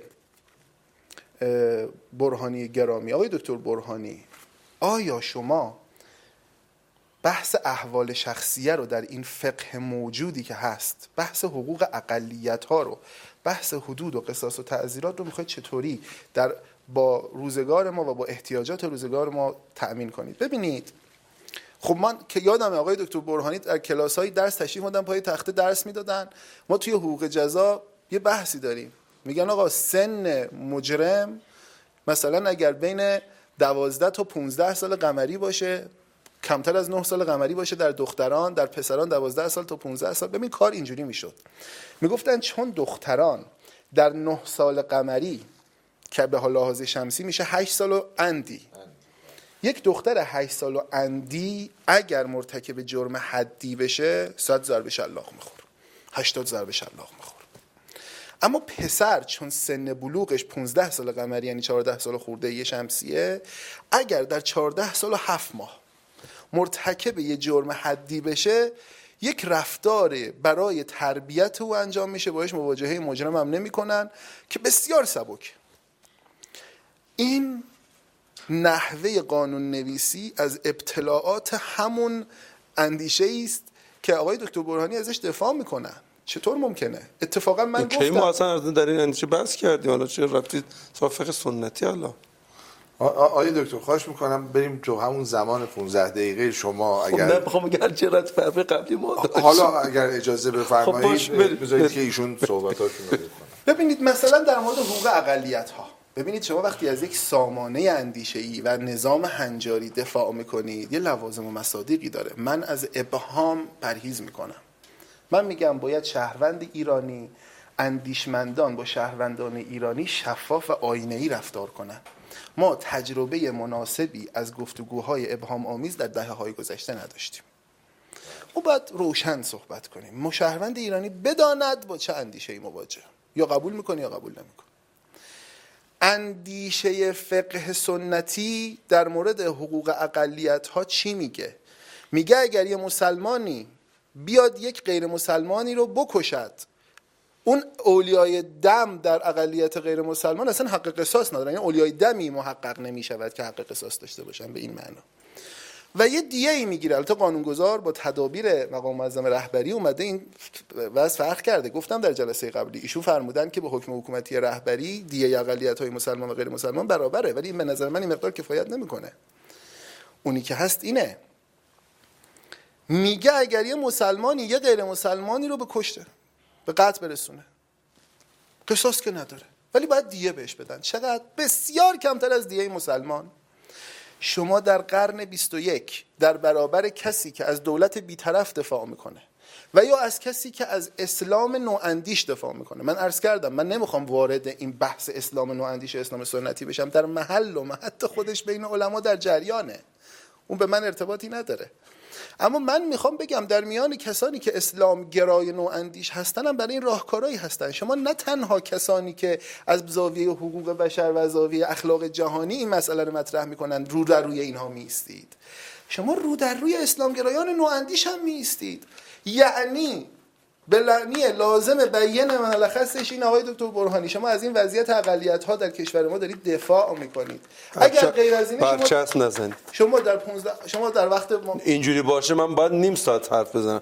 چون تمام صحبت های دکتر ناظر به منه تمام صحبت شما هم ناظر به منه. من مشکلی ندارم. مشکل ندارم من, من مشکلی ندارم. اگر شما صلاح می‌دونید هیچ اشکالی نداره. چون می‌خوایم استفاده علمی کنیم. اشکالی نداره. واقعا اگر اینجور باشه که حجم انتقادها به حضرت علی بیش از مقدار باشه شما طبیعتا پاسخ بدید. ببینید مسئله دیه زنانه. مسئله ارث زنانه. مسئله نظام خانواده است. من در این کتاب چهار نظریه درباره حکمرانی 43 مورد از وضعیت زنان و کودکان در نظام فقه سنتی رو مطرح کردم. شما برید ببینید چه اوضاعیه. این سامانه رو شما نمی‌تونید به عنوان یک پکیج بذارید رو تاقچه بگید من از این دفاع می‌کنم با یه سری عبارات کلی. شهروند ایرانی باید بداند در این کتاب بین این چی نوشته شده و شما ازش دفاع می‌کنید. من اتفاقا می‌خوام اینو بگم. عرض در گفتگوهای عمومی شما رو عرض می‌کنم. اتفاقا من به عنوان یک شهروند قانون مدار معتقدم فقه المصلحه امام خمینی بسیاری از گره ها رو باز کرده بسیاری از گره ها هم با اندیشه دینی باز میشه. برای کسانی که متدینن فرض دیگه بعضی از افرادی که متدینن اندیشه دینی. چون من در جلسه قبلی که اینو عرض کردم بعضی اومدن پیام دادن اینا که آقا ما اصلا اساسا اعتقاداتمون چیز دیگری است خب ما که راجع به اونا صحبت نمی‌کنیم. اونا که اعتقاداتشون چیز دیگری است به حقوق بشر و اخلاق جهانی اعتقاد دارن که اصلا مخاطب این انتقاد ما نیستن. ما داریم میگیم در میان مسلمانان اسلامگرایان نواندیش با ما همدلن. یعنی من به عنوان یک مسلمان با اسلامگرایان نواندیش میگم این راه ادامه داره. این میشه. این قابل تطبیقه. این دعواییه که در درون کامیونیتی مسلمانان باید در موردش صحبت بشه. اما وقتی راجع نظام قانونی صحبت می‌کنی ارث دیه احوال شخصی است هزانت فرزنده. پدر بزرگ در این کشور بیشتر از مادر برای ولایت بر فرزند حق داره. برای خروج از کشورش برای تصمیمات مهم زندگی. چون می‌دونید دیگه هزانت به معنای ولایت نیست. هزانت رو تا هفت سالگی به مادر میدن. اما ولایت دسته در اگر پدر نباشه با جد پدریه. اساسا منطق خانواده هسته‌ای در اصل مدرن درک نشده. یه مثال در مورد وضعیت پسر 14 سال و 8 ماه 14 سال و 7 ماه با دختر 8 سال خورده ای گفتم که چه تهافتی و چه ناسازگاری چشم از حدقه درآورنده ای. چطور میشه از این دفاع کرد؟ خیلی بیش از این سا. من اینا باب مثال میگم. حالا اگر آقای دکتر خواستن در این باب بحث مبسوط بگن اون وقت خروار خروار مثال هست که اون وقت می‌تونم برای اینها بیافزاییم آرزم به خدمتتون. دقیقا گمان می‌کنم که یه نزاع لفظی داره شکل می‌گیره که اساسا حضرت استاد ما خودمون از توصیات یاد گرفتیم. ما آقای دکتر خودشون بر بحث اجماع همپوش رالزی تاکید دارن.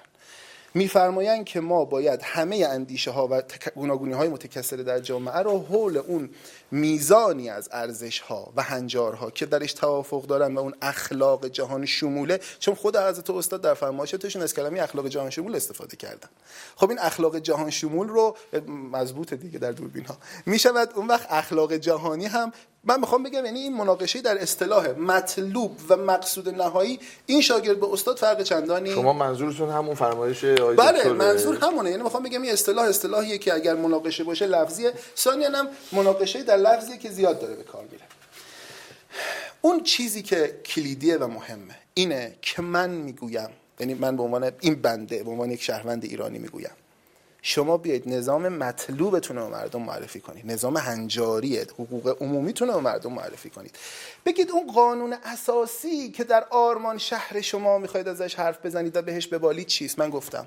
دولت بیطرف شما خدای نکرده قصد جسارت ندارم. این وقت تصور نشه که قصد جسارت داریم. ما خاک پای اساتید هستیم.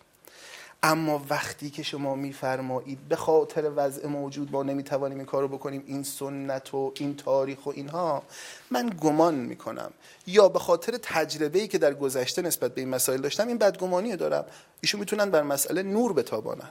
من گمان می‌کنم شما مطلوب خودتون اینه ولی به اسم وضع موجود و تاریخ و سنت می‌خواید به ما بفروشیدش. اگر اینه اینو منقه کنید. سپاس گذار سپاس فراوان آقای دکتر قدوسی. جناب آقای دکتر برهانی چون در گفتارهای جناب آقای دکتر قدوسی و همچنین قبل از اون فرمایشات جناب آقای دکتر فنایی پاسخ به طرح موضوعات حضرت عالی بود. خب حضرت عالی طبیعتا فرصت بیشتری دارید برای پاسخگویی به این فرمایشات این دو بزرگوار. در خدمتتون هستیم. خواهش می‌کنم. من ممنونم از هر دو بزرگوار که خب نکات خوبی رو بیان کردن. حتما هم اینا قرار نیستش که ما سفت و سخت دفاع کنیم از موضع خودمون. یه گفتگوی برای طرح موضوع هم برای خود بنده برای فکر کردن هم برای بینندگان و شنوندگان عزیز. ببینید من یه مقدمه بگم بعد یه نکاتی رو ناظر به فرمایشات اسود محترم عرض کنم. ببینید این که به یه نحوی تایید هم در فرمایش های دکتر فنایی بود. برای اینکه وقتی ما می‌خوایم دولت رو در یک ساختاری شکل بدیم نمی‌تونیم به این بافته توجه نکنیم. حالا من شاید با دکتر فنایی در مثال مثلا افغانستان اختلاف نظر داشته باشیم. ولی اونجا مثلا برداشت من این بود واقعا. یعنی بخش عظیمی از مسلمون ها بخصوص اون کسانی که گرایشات فکری خاصی داشتن در میان اهل سنت اونجا میدن که در این ساختار حکومت دقدقه های شرعی دیده نشده. و حاکمان هم توجه نکردن که از درون این سنت فکری یک پاسخهایی رو بیان کنن که بخشی از اینها قانع بشن. مشابهش هم زیاد داریم ما. مثلا اتفاقی که در الجزائر افتاد. در الجزایر هم همین شد دیگه. یعنی فرانسوی ها وقتی که حاکم شدن آمدن قانونی رو ایجاد کردن. یه قانون مدنی رو نوشتن که این قانون مدنی عملا متروک شد. مثلا تو داستان نکاح و طلاق و این چیزا دادگاه های درون این ساختار خود مسلمی شکل دادن. اون یه سمت می‌رفت این یه سمت می‌رفت. من می‌خوام بگم این که من عرض کردم که اگر ما می‌خوایم حکومت مطلوب داشته باشیم نه اینکه طبق فرمایش آقای قدوسی خب پس ما به اینا میچسبیم به یه سری گزارهایی که شرعیه و همینو پیش میریم می‌خوام بگم نه. ما دغدغه های اجتماعی دغدغه های حقوق بشری داریم ظرفیت های این رو هم نگاه می‌کنیم می‌بینیم چه بخشی از این دغدغه های اجتماعی دغدغه های اخلاقی و دغدغه های حقوق بشری می‌تونیم با همین سنت برآورده کنیم. حتما صد درصد رو نمی‌تونیم. من شاید این تعبیر من تعبیر شاید تندی باشه. این یک گویا یک حوالت تاریخی ماست ما در این ساختاری شکل گرفتیم که تو این ساختار فقه و فقها و استنباط فقهی این بخشی از ساختار قدرت به تعبیر فکویه در حقیقت بعضی ها حتی تعبیر می‌کنن که قانون یعنی چی؟ قانون یعنی برایند نیروهای قدرت که اینها نیروهای مقتدر اجتماعی می‌خوان به یک قانونی برسن که این قانون می‌خواد در این ساختار شروع کنه به تمشیت امور. این قانونه باید چیکار کنه؟ این قانونه باید بیاد و حد اکثر مطالبات بخش های مختلف رو مد نظر قرار بده. بله من حتما منتقد این قضیه هم که به نظر اصلا شدنی نیست در این ساختار. که چی؟ که اون نگاه شابلونی حاکم بشه. یعنی من حقوق بشر رو بگیرم. بعد بر اساس این حقوق بشر هر آنچه را که در فقه با این مغایرت داشته باشه رو من حذفش کنم. من این رو نه مطلوب می‌دونم و نه شدنی می‌دونم.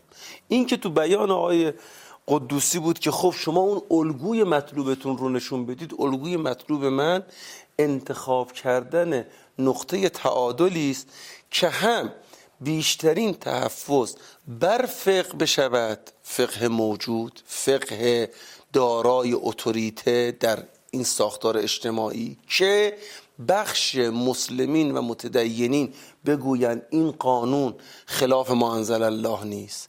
هم از طرف دیگر دغدغه های حقوق بشری و دغدغه های اخلاقی رو تا حد ممکن رعایت کنند. این به نظر من حکرانی مطلوب در این ساختاره. در این ساختاره. و الا چه اتفاقی میفته؟ و الا اون بخش از جامعه که با هر درصدی که قابل توجهه نمی‌خوام مثلا درصد بگیم اون بخش از جامعه شروع می‌کنه به چی؟ شروع می‌کنه که این ساختار مطلوب های من رو رایت نمی‌کنه. بعد مسلمین چی میگن؟ متدینی چی میگن؟ میگن این نظام نظام تاغوته بعد تمام آثار مترتب بر نظام تاغوت بر این نظام مترتب میشه. ببینید چه طبعات سنگینیه که نمیستن سر جای خودش. بعد دوباره شروع میشه. یک ساختارهای حقوقی ملوک و توائفی در هم بر همین شکل می‌گیره که از تو دل این اساسا نظم اجتماعی در داغون میشه. اون وقت بیا بگو این که تاغوته پس حقوقش هم حرامه. پس مالیاتش هم حرامه. یک بلبشوی را میفت. بله اگر ما این دوتا رو بتونیم به حد اکثر تلاعم برسونیم. الانم اذعان می‌کنم که تلاعم مطلق انتباق مطلق امکان پذیر نیست. چون دو تا دستگاهه. چون این دو تا دستگاهه بنیانهاش متفاوته. این فرق داره به اون کسانی که با یه نگاه تمدن اسلامی میگن هر آنچه که هست رو من باید از اینجا بیارم. هر آنچه که از اونور اومده اینا باطل و زخرفه و آورده های ولایت ابلیس ها ابدا من قائل به نیستم. آورده های اندیشه جدید برکات فراوانی داره. بسیار اصلا حکومت مدرن از آورده های این ساختاره. اما این حکومت مدرن به عنوان یک موضوع متولد میشه. نسبت من رو می‌خوام با این موضوع خارجی روشن کنم. حالا جاش اینجا نیست من اینو باز کنم بپردازم بهش. این این مطلوبی بود که توی فرمایشات بعضی از دوستان بود که منظورتون چیه. ببینید من نسبت بین لوح محفوظ و احکام فقهی رو دقیقا نسبت بین اخلاق و نظریه اخلاقی می‌دونم مشابهش می‌دونم یعنی چی؟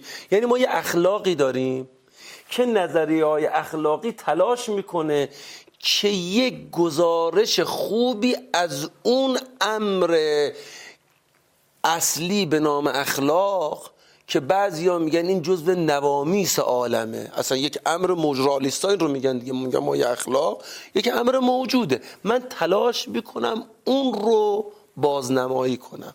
کما اینکه فتاوا تلاش می‌کنه که چی؟ تلاش می‌کنه لوح محفوظ رو بازنمایی کنه.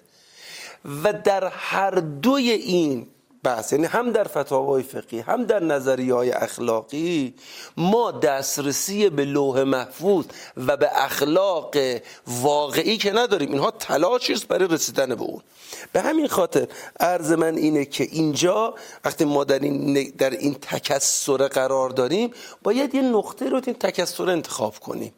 که اون نقطه اون نقطه تعادلیه که مسئله ذهنی منه و به نظر من مسئله موجود در جامعه ماست.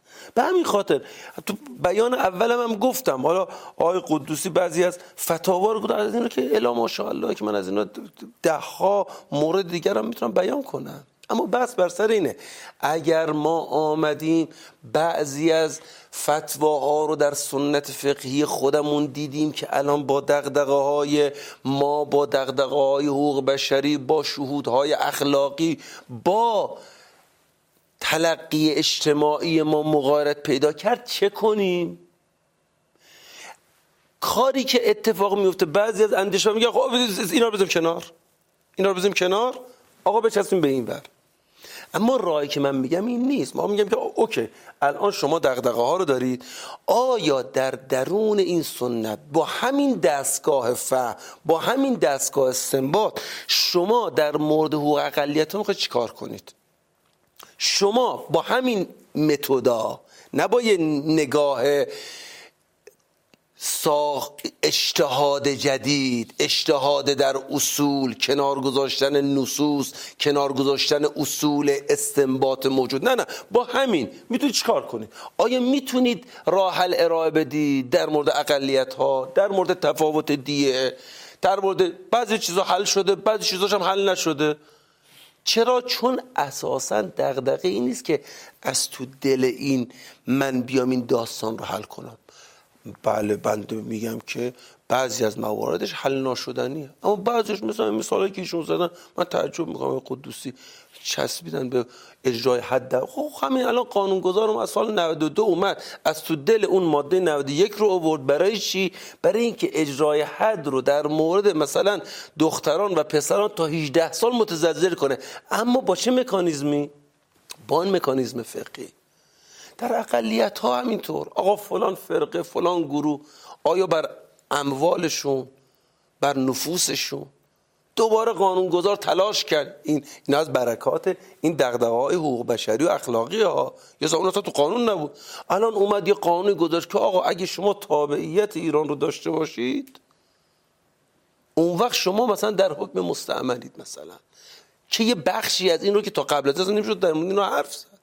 تازه در مورد ایرانیانی که مز... جز ادیان رسمی نیستن جز اقلیت های پذیرفته شده نیستن. آقای دکتر ببخشید. در فرمایشات آقای دکتر قدوسی این بود که اینها از برکات فقه المصلحه حضرت امامه. نه نه به نظر من این گونه نیست. ما بس... ببینید حالا من نمی‌خوام وارد این بحث بشم. روی کرده اشتباهی که در شورای نگهبان شکل گرفت در یه مقطعی و یک حالت انصدادی در بعضی از جاها محقق کرد باعث شد خیلی سریع نظام حقوقی ایران شیفت کنه به سمت مسلحت اما اگر همونجا موضوع شناسی به درستی تحقق پیدا می‌کرد تکسر فقهیه به درستی تحقق پیدا می‌کرد. بعد گفت ما ده تا فتوا داریم. تو دیه مثلا فتوای یکی از بزرگان فقه رو داشتیم. همون زمان قائل بود. چون که روایت هم داریم؟ که دیه اهل کتاب با مسلم مساویه. بله الان مثلا میگه آقا جون اهل کتاب درست کردی. مثلا شما در مورد مثلا اونهایی که اهل کتاب نیستن چالش دارید. خب بریم ببینیم آیا در درون این دستگاه فقهی امکان پذیره؟ چرا میگن؟ چون اون حکمرانی مطلوب در مقام تلاعم این هاست. نه اینکه من بیام بگم آقا بسم الله الرحمن الرحیم ما با یک حقوق بشر مواجهیم. شما 300 تا فتواتون مغایر. همه رو بزنید کنار. خب این که کجا حکمرانی مطلوب شد؟ شما دغدغه بخشی از عظیمی از اینا رو شما حذف کردید. اوکی هنر نبود که همه رو حذف کردید. من می‌خوام بگم ببینید حتی در دوره پهلوی اول که قانون مدنی ما نوشته میشه توجه می‌کنن که آقا من می‌خوام این قانون برای این کشور بذارم. من اگر بیام به هم بریزم داستان رو نمیگن اه قانون می‌ذاری به هم میریزی باشه. تو عیسی به دین خودش موسی به دین خودش. منم با تو کار نمی‌کنم. تو می‌خوای قانون رو ایجاد کنی که بر این کشور اجرا بشه. که تو این کشور همه که از ارزم به خدمتون پارک وی به بالا که زندگی نمی‌کنن که. جنوب تهران هم داریم شهر مذهبی هم داریم روستا هم داریم. تو باید یک قانونی رو ایجاد کنی یک نظام حقوقی رو ایجاد کنی که این نظام حقوقی تو پذیرش اجتماعی داشته باشه. نه اینکه جامعه تو نگاه کنه بگه که این تاغوت خلاف ما الله بعد بگه و من لم یحکم به ما الله فاولئک کذا فاولئک کذا. بعد اون وقت یک شکاف اجتماعی ایجاد بشه قوانین یا متروک بشن یا تقابل اجتماعی شکل بگیره. من ارزم اینه که اگر بخوایم به سمت اون حکمرانی مطلوب بریم باید به این سمت بریم. یعنی دغدغه ها رو ایجاد کنید بعد شما حساب کنید بسیاری از این دغدغه های حقوق بشری قابلیت اجرا مثلا در مورد حق حیات همینه.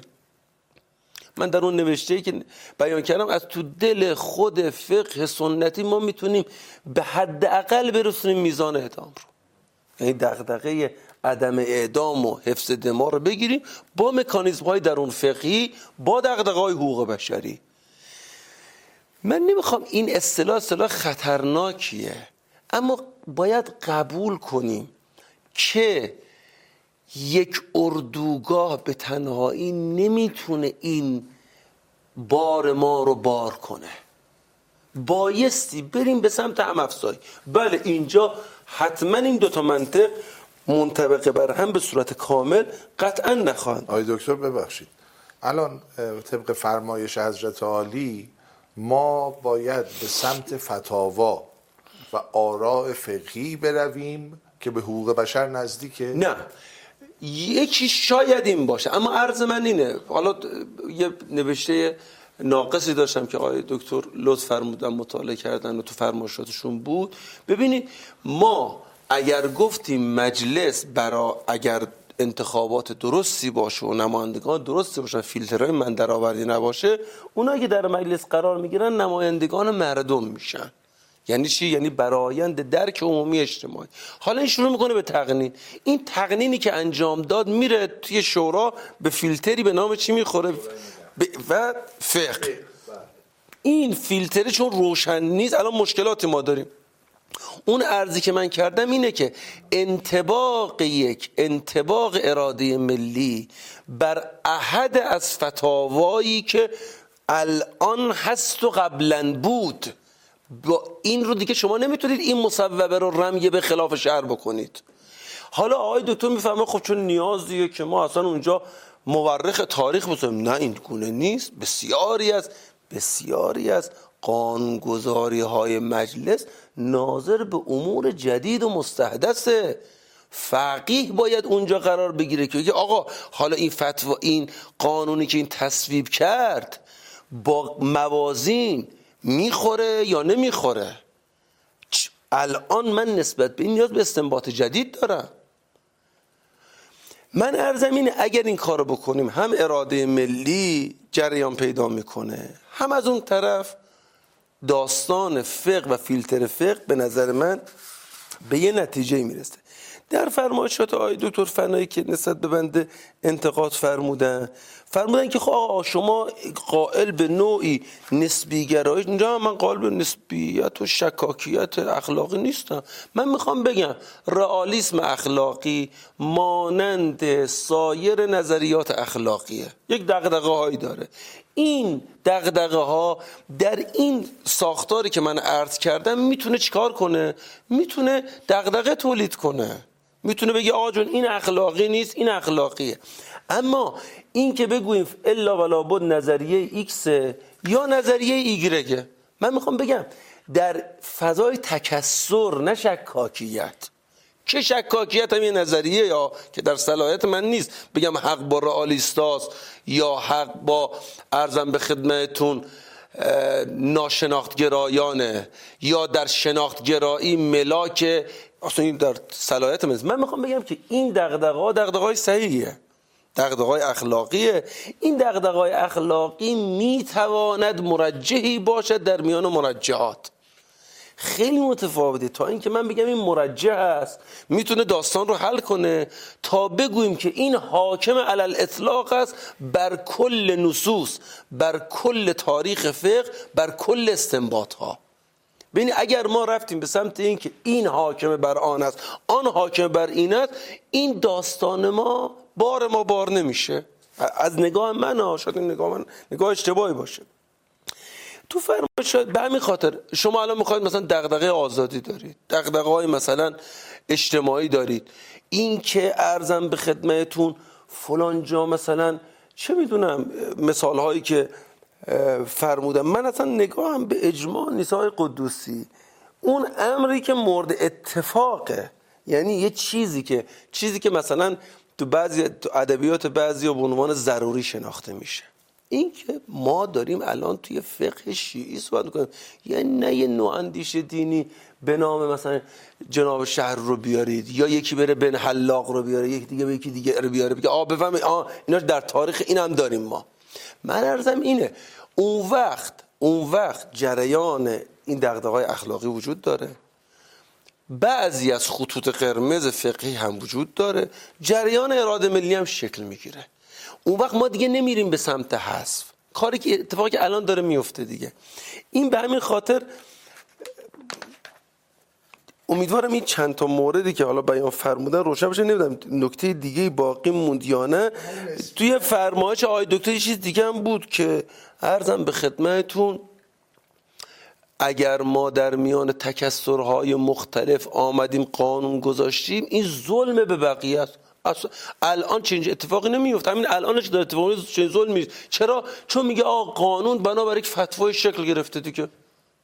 مگه شما اگر آمدید بر اساس یک دغدغه نظری اخلاقی مطلبی رو گفتی میگه درصد من قانون باید یه بیان داشته باشم. کما اینکه همین ظرفیت وجود داره. می‌خوام بگم که اگر ما درست بریم به سمت موضوع شناسی همین الان این ظرفیت مگه وجود نداره که ما نوعی فدرالیسم قانونی فدرالیسم فقهی داشته باشیم؟ یه خطوط قرمز اصلی رایت بشه. با کجای شریعت متفاوته؟ ببینید خیلی این داستانه چون طبیعیه این همه تزیقاتی که الان همه ما درک می‌کنیم. که هر کسی از هر گوشه ای یه تحمیلی و به اسم خدا پیغمبر داره میگه. بعد میگه آقا این از کجا اینو آوردی؟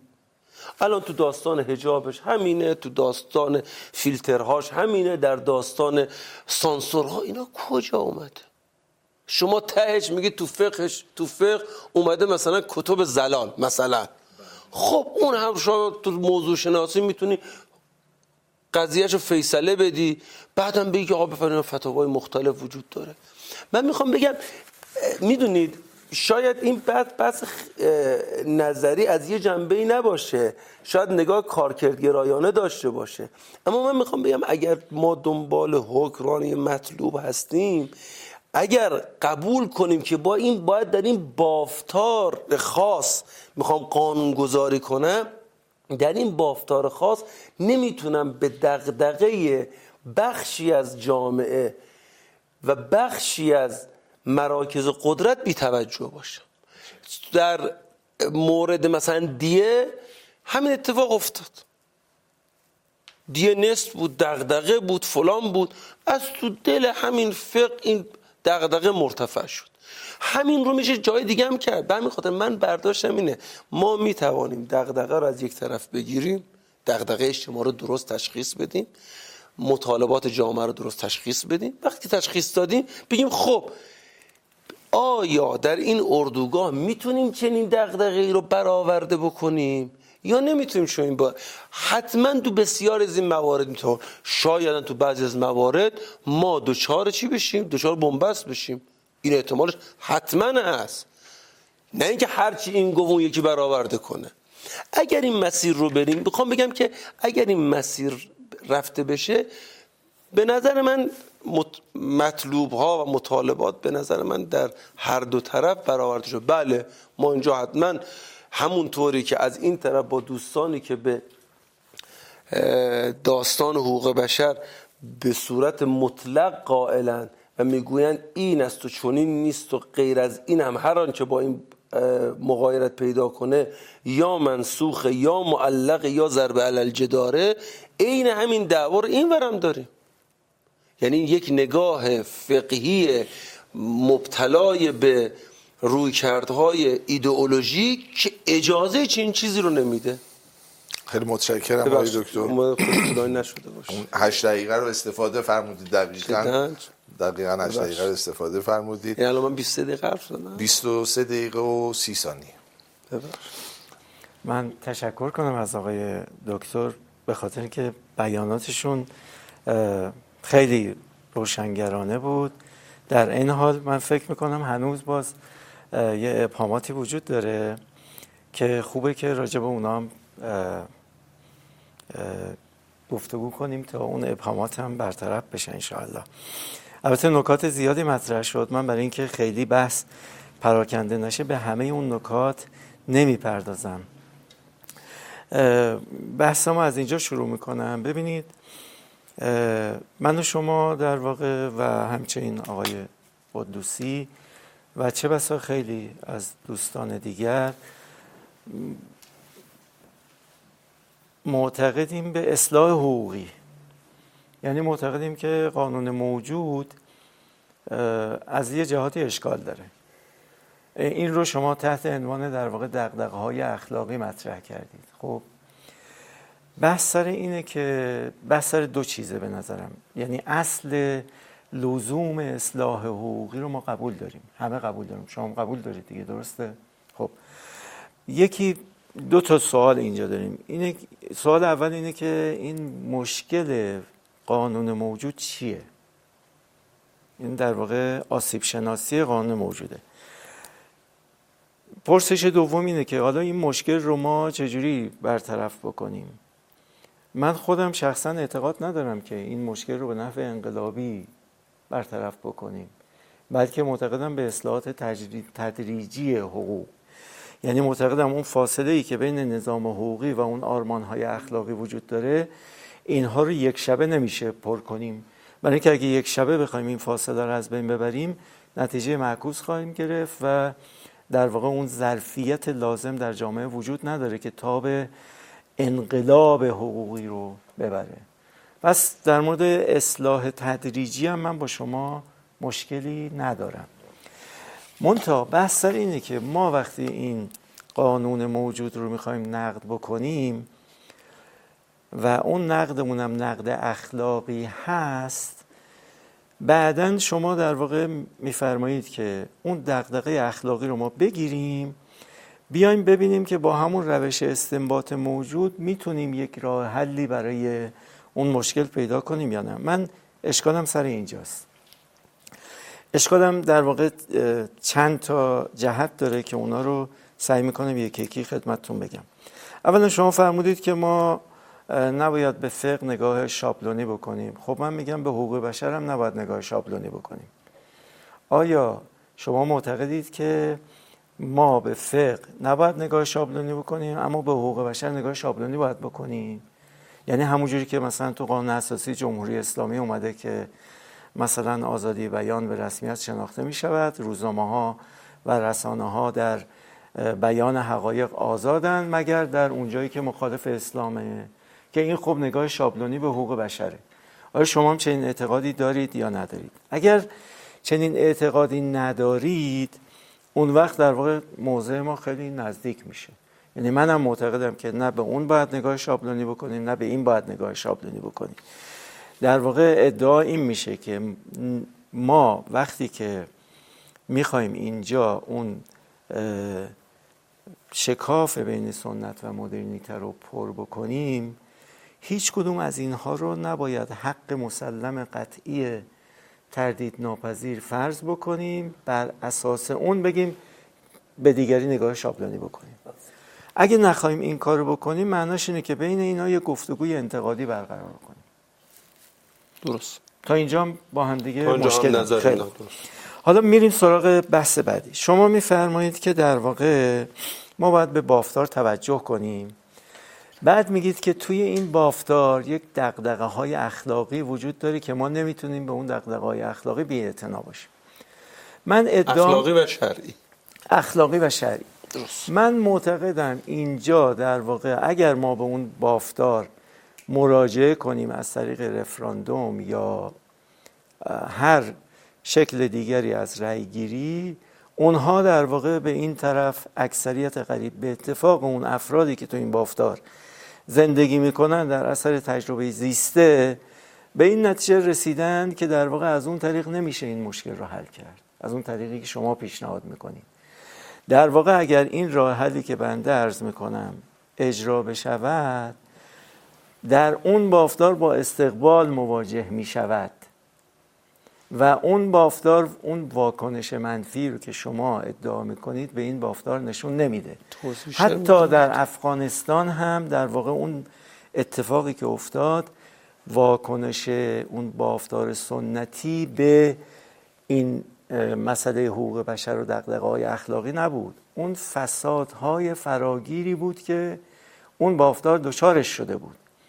به خاطر اون فسادها بود که در واقع مردم می‌دیدن که نه امنیت دارن نه در واقع اون فوائدی رو که اون حقوق بشر رو این نظام جدید حقوقی قرار برای اونها به هر مقام بیاره عملا بر مقام نیاورده. یه عده اومدن به در پناه اون به حکومت رسیدن و دارن از این قدرت سوء استفاده می‌کنن.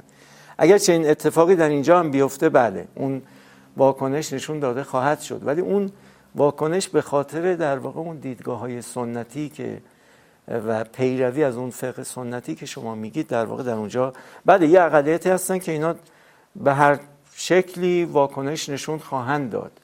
ولی این واکنش رو ما نمی‌تونیم به کل اون بافتار نسبت بدیم. در واقع من ادعام اینه که توی فرمایش شما یه تناقضی وجود داره.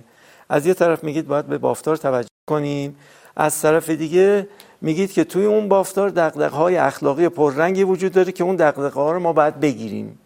خب این دوتا به نظرم با هم دیگه ناسازگاره. برای اینکه اگه دقدقه اخلاقی داره اون طرف این رو هم متوجهه که این دقدقه اخلاقی با اون در واقع دیدگاه فقهی ناسازگاره پس این دقدقه اخلاقی رو داره ترجیح میده در اینجا. به صورت موجب جزئیه. بله. خب اشکال نداره.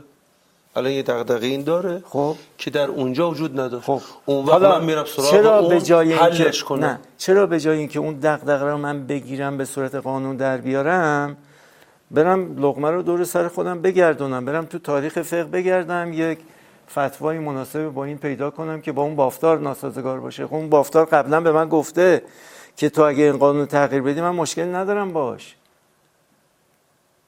چرا؟ اگر شما می‌گفتید یه عده اقلیتی هستن که اینا دغدغه حقوق بشری دارن دغدغه اخلاقی دارن اکثریت اگر شما بخواید این دغدغه رو به صورت قانون در بیارید بدون توجیه حقوقی واکنش نشون میدن. بله فرمایش شما درست بود.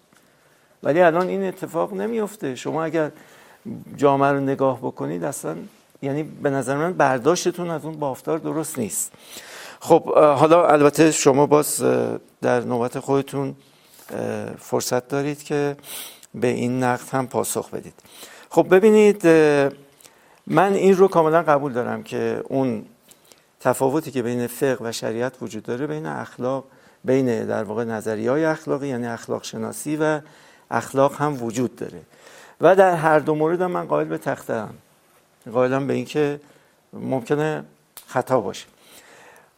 پس این این بحث در واقع بر نمیگرده به تقدم اخلاق بر شریعت. این بر میگرده به این که چرا این رو میگم؟ به خاطر اینکه این رو ما در واقع در الهیات خودمون و در اصول فقه خودمون همین اصول فقه سنتی و اون الهیات سنتی این سابقه بلندی داره.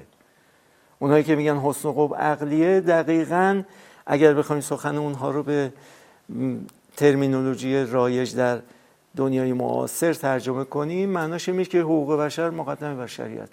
یعنی چارچوب شریعت. این دقیقا همونه. منتها فقط تعبیرات عوض شده. یه مشکل دیگری که در اینجا وجود داره در اون راه حل شما اینه که شما اگر بخواید اون دقدقه های اخلاقی رو با توجیه فقهی وارد قانون بکنید اون چیزی که با توجیه فقهی بیاد با یه توجیه فقهی دیگری خواهد رفت. و این در واقع مشکلی که ایجاد میشه اینه که شما به اخلاق برای اخلاق موضوعیت قائل نیستید. میگید اخلاق باید حتما از فیلتر فقه بگذره تا بتونه وارد قانون بشه. و این همون نگاه شابلونی به اخلاقه. این همون مشکلی که شما در مورد فقه میگید اینجا در مورد اخلاق خودتون نگاه شابلونی دارید. این به نظر من در واقع دیدگاه درستی نیست. اما اینکه شما میگید به نقطه تعادل برسیم من این کاملا قبول دارم. اما چجوری به نقطه تعادل برسیم؟ بدون بازنگری در معرفت شناسی فقه و متد استنباط فقهی شما نمی‌تونید به این برسید. اونجا شما باید حجیت زنون عقلی و تجربی رو در عرض حجیت زنون نقلی به رسمیت بشناسید. بگید همون جوری که اینا اعتبار دارن اونا هم اعتبار دارن. بعد بیایم اینا رو توضیح بکنیم. در هر موردی که این دوتا با هم دیگه اختلاف پیدا کردن توضیح بکنیم. هر کدوم که دلیل سنگینتری به سود او وجود داشت همون رو به صورت قانون در بیاریم و عمل بکنیم. این به نظرم راه حل معقولیه که میشه ازش به نحو عقلانی دفاع کرد. یعنی عقلانیت خارج از حوزه های علمیه. شما اگه تو زندگی روزمره خودتونم دقت بکنید هزار و یک تصمیم هر کنون از ما می‌گیریم در زندگی روزمره. این تصمیمات بر چه اساسیه؟ بر اساس جمع و تفریق زنونه. بعضی از اون زنون زنون نقلی هن بعضیشون عقلی هن بعضیشون تجربی هن. وقتی اینا تعارض پیدا می‌کنه ما نمیگیم اون زنون نقلی همواره مقدمه مگر اینکه اون دلیل عقلی یا تجربی به حد قطع و یقین برسه. ما چنین چیزی نمیگیم. ما اونجا این زنون رو این دلایل زنی رو در واقع توضیح می‌کنیم. هر کدوم که قوی تر بود اون رو مقدم میداریم. و این اون در واقع بنای اقلاییه که در خارج از حوزه های علمیه رایجه. من ادعام اینه که اون کسانی که اصول فقه سنتی رو نوشتن در تشخیص این بنای اقلا خطا کردن. و تا این خطا برطرف نشه در به همون پاشنه خواهد چرخید. من چقدر دیگه وقت دارم؟ شما سه بعد خب اینم از این نکته. یه نکته دیگه این که شما فرمودید که اگر اون نظر در واقع جامعه یا اکثریت که حالا یه فتوای فقهی هم به سودش در تاریخ فقه ما پیدا کردیم اون به صورت قانون در اومد این دیگه ظلم نیست. ببینید هنوزم ظلمه. ممکنه ظلم باشه. چون قانون ظالمانه قانون هست ولی ظالمانه است. اگه اینجوری بخواد باشه اصلا نقد اخلاقی قانون ساده به انتفاع موضوع میشه. اگر هر چیزی به صورت قانون در اومد به صرف قانون شدنش و به صرف وجود یک توجیه فقهی به سود اون دیگه مصداق ظلم نباشه دیگه نقد اخلاقی قانون بی‌معنا میشه. پس اون نقد اخلاقی سر جاش هست. ممکنه قانون بشه ولی در این حال ما از منظر اخلاقی که می‌تونیم نگاه کنیم می‌تونیم بگیم این قانون عادلانه است یا ظالمانه است. بنابراین صرف این که یک قانونی رو اکثریت ازش در واقع طرفداری می‌کنن. اون نمایندگان نمایندگان واقعی ملت هستند و اونا این قانون رو تصویب کردن. بعد شورای نگهبان هم اومده با مراجعه به تاریخ فقهی معید فقهی به سود اون پیدا کرده. این باعث نمیشه که اون قانون از ظالمانه بودن بیفته. اون سر جاش هست. اگه اینجوری باشه اون وقت معناش اینه که اون دغدغه اخلاقی که شما باز به اون باف نسبت می‌دادید برآورده نشده با اون قانون. این یه مشکل دیگری هست که در دیدگاه شما وجود داره. اما در مورد فقهای شورای نگهبان فرمودید که در مسائل مستحدثه اینها باید برن دنبال استنباط جدید. بله درسته. از این طریق خواستید بگید که اینا حتما باید فقیه باشن. باز اون اشکال قبلی من برطرف نمیشه. چون اینها اگر این مسئله مسئله مستحدثه نباشه باید به تاریخ فقه مراجعه کنن. در اونجا اینا از آن نظر به تاریخ فقه مراجعه می‌کنن که مورخ هن آشنان با تاریخ فقه نه از آن نظر که فقیهن. اما در مورد مسائل جدید در مورد این مسائل جدید اینا اگه به فتوای خودشون بر اساس فتوای خودشون این قانون رو رد کنن شما چی میگید اینجا؟ رأی اکثریت نمایندگان واقعی ملت این قانون رو تایید کردن. فقیه شورای نگهبان میاد میگه بر اساس استنباط جدید من با همون متد سنتی این با اسلام ناسازگار است. شما اینجا چیکار می‌کنید؟ چه اصلاح حقوقی اینجا امکان داره؟ الان میگم اون وقت. حالا من این سوال رو می‌کنم برای اینکه در واقع شما بله. در وقت بعدی در واقع پاسخ بدید. بله عرض من دیگه تمام. فرمایشی ندارید. بله. متشکرم جناب استاد. خیلی ممنون. آقای دکتر در خدمتتون هست بسیار خوب. خیلی استفاده کردم از فرمایشات هر دو استاد بزرگوار. خیلی خوب. من احساس می‌کنم که این جلسه رسالت خودش رو انجام داد. ما دنبال این بودیم که متوجه بشیم که مواضع علمی چه آبش خوره مبنایی دارد. به نظر من واضحه. آقای دکتر فنایی به دنبال این هستند که میان ارزش های حقوق بشری و اخلاقی که قابل دفاع هستند با ارزش های اسلامی که از نظر ایشون قابل دفاع هستن یک تلاعم ایجاد بکنن. آقای دکتر فنایی هم همونطور که به تصریح فرمودن الگوی مطلوب ایشون و نه فقط الگوی شدنی ایشون که به این تصریح فرمودن الگوی مطلوب ایشان بیشترین تحفظ بر فقه موجود. بله آقای دکتر برهانی. بله بله. آقای دکتر برهانی اینو فرمودن و عرض قبلی هم که فرمایشات حضرت عالی بود. خب خیلی روشنه که من با حضرت استاد 180 درجه اختلاف نظر دارم با آقای دکتر برهانی. که عرض می‌کنم در مورد آقای دکتر فنایی هم این نکته رو عرض بکنم که خیلی مهمه و مبدع یک اختلافی است و اونم اینه که اساساً عرصه حکمرانی عرصه جمع میان ارزش های مبتنی بر عدالت عمومی با یک دین خاص نیست. این مسئله شماست. مسئله ما نیست. مسئله ما به عنوان دولت ها مسئله دولت نیست. این که شما حرف ما رو از تریبون اسلام هم می‌زنید به عنوان نماینده دولت دارم عرض بکنم نه به عنوان امیر قدوسی. خیلی خوبه. ما از شما تقدیر می‌کنیم. اما مسئله ما این نیست.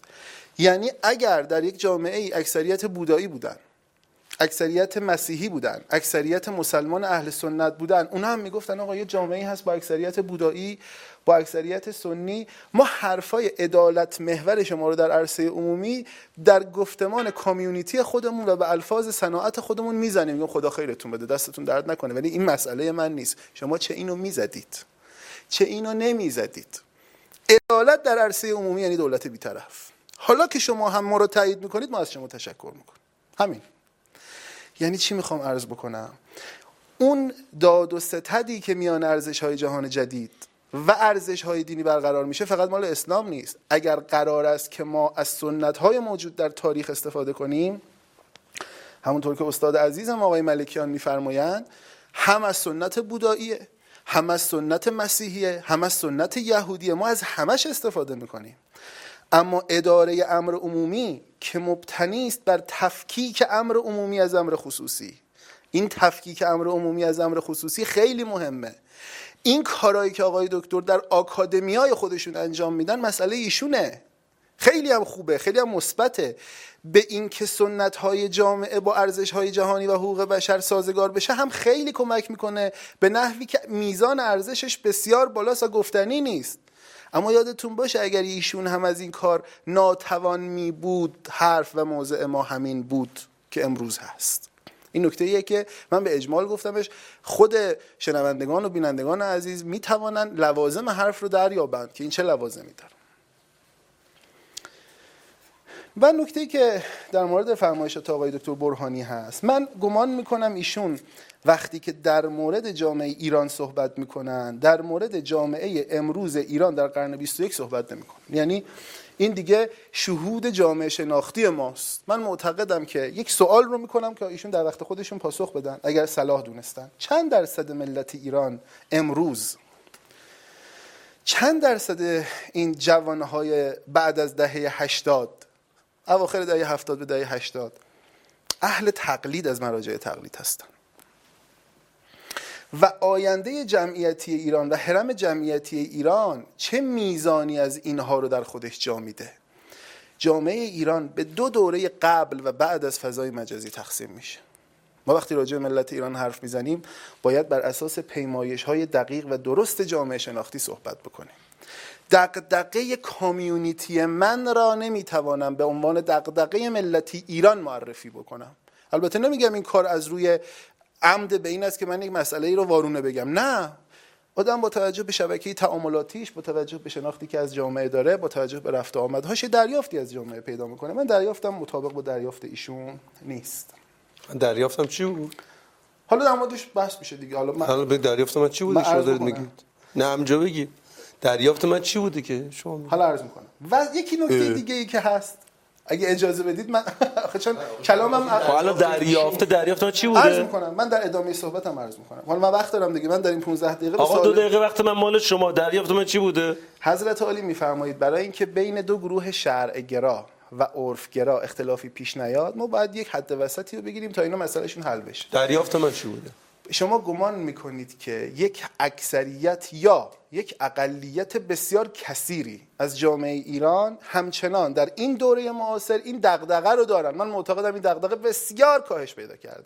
و هم به همین طور که آقای دکتر فنایی اشاره کردن جامعه مخاطبان دیگر به صورت اکثری و اغلبی دغدغه این مسائلی که شما میگید برن در تاریخ فقه فتوایی رو پیدا کنن ابدا ندارن. خب این حالا وقت شما پس نه سیف کنید من. بعد بعد از جلسه هم اون در صدای آماری و پیمایشاتون هم بدید ما ببینیم. شهودهای جامعه شناختی؟ آه شهودهای جامعه شناختی. اوکی. خب یک سری از مطالعات جامعه- یک سری. از مطالعات جامعه شناختی هم که در حالا می‌دونید که مطالعات جامعه شناختی هم نیاز به زیرساختها و نرم افزارهایی داره. از جمله اینکه دست جامعه شناسان برای انتشار اینا باز باشه. حالا من در ایشون داره. یکی از اون نکاتی که هست وصل پینه مسئله رو حل نمی‌کنه. ببینید این راه رو ما پیمودیم. دوستان و اساتید گرامی رو دعوت می‌کنم به مطالعه مقدمه بسیار گرانسنگ آقای مصطفی ملکیان بر کتاب یک کلمه در چاپ جدیدش. بله یک انتشارات جدیدی این کتاب منتشر کرده و آقای ملکیان اینجا مقدمه خوبی نوشته. من در همین کتاب چهار نظریه که خب من اون چهار مورد رو با ارشادات و هدایت های دکتر راسخ و آقای دکتر فنایی و آقای دکتر قاری صدفاتایی مطرح کردم که گفتن آقا چهار عنوان رو ما مطرح می‌کنیم. یکی حقوق بشر یکی اداره امر عمومی توسط آراء عمومی. یکی توجه به سنتی که حاکمیت قانون توجه به سنت رو ما صفحات متعددی در موردش قلم زدیم. گفتیم که اگر توجه به سنت نباشد چه خواهد شد؟ این که حرف ماست. ما سه سال پیش اینو منتشر کردیم. اما توجه به سنت شیعون و وصل پین شیعون آخر.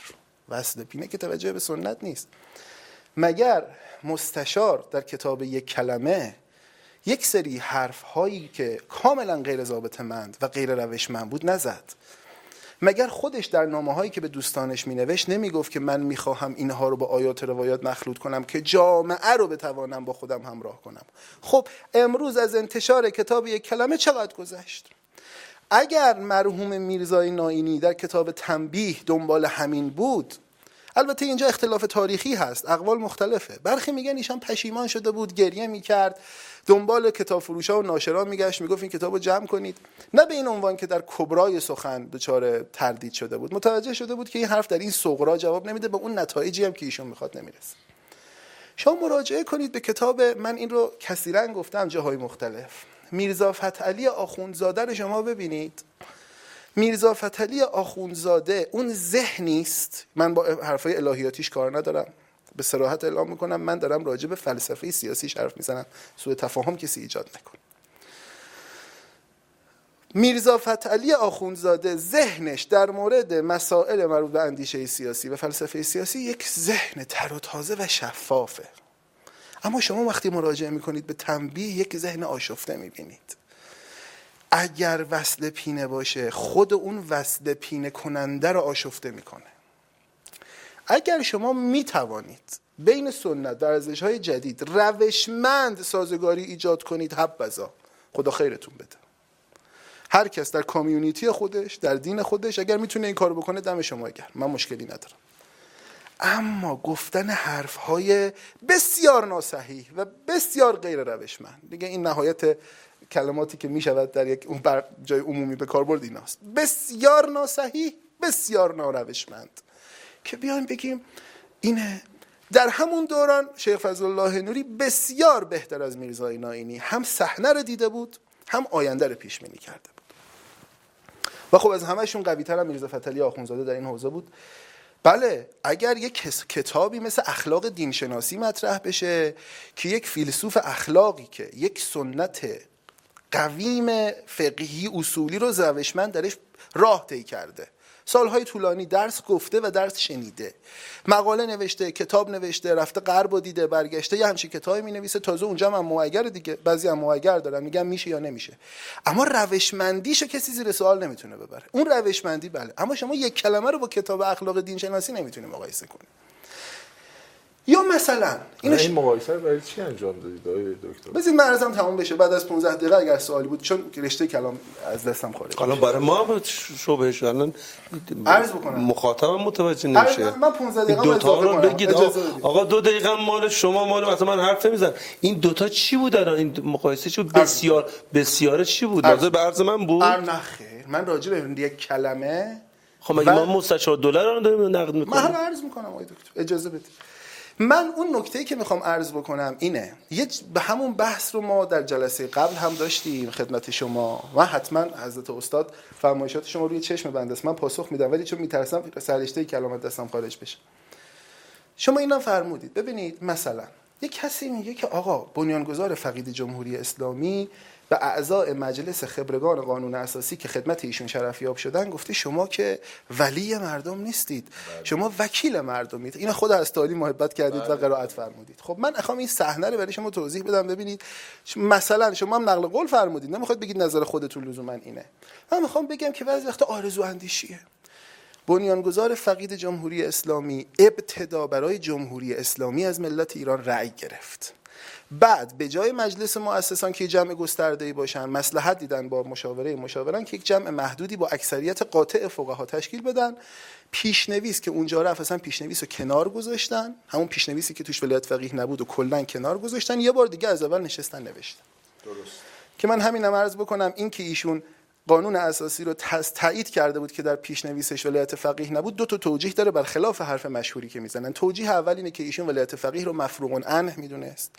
و نظر بر این داشت که ایشون می‌تواند خودش خارج از متن قانون اساسی اعمال ولایت کنه.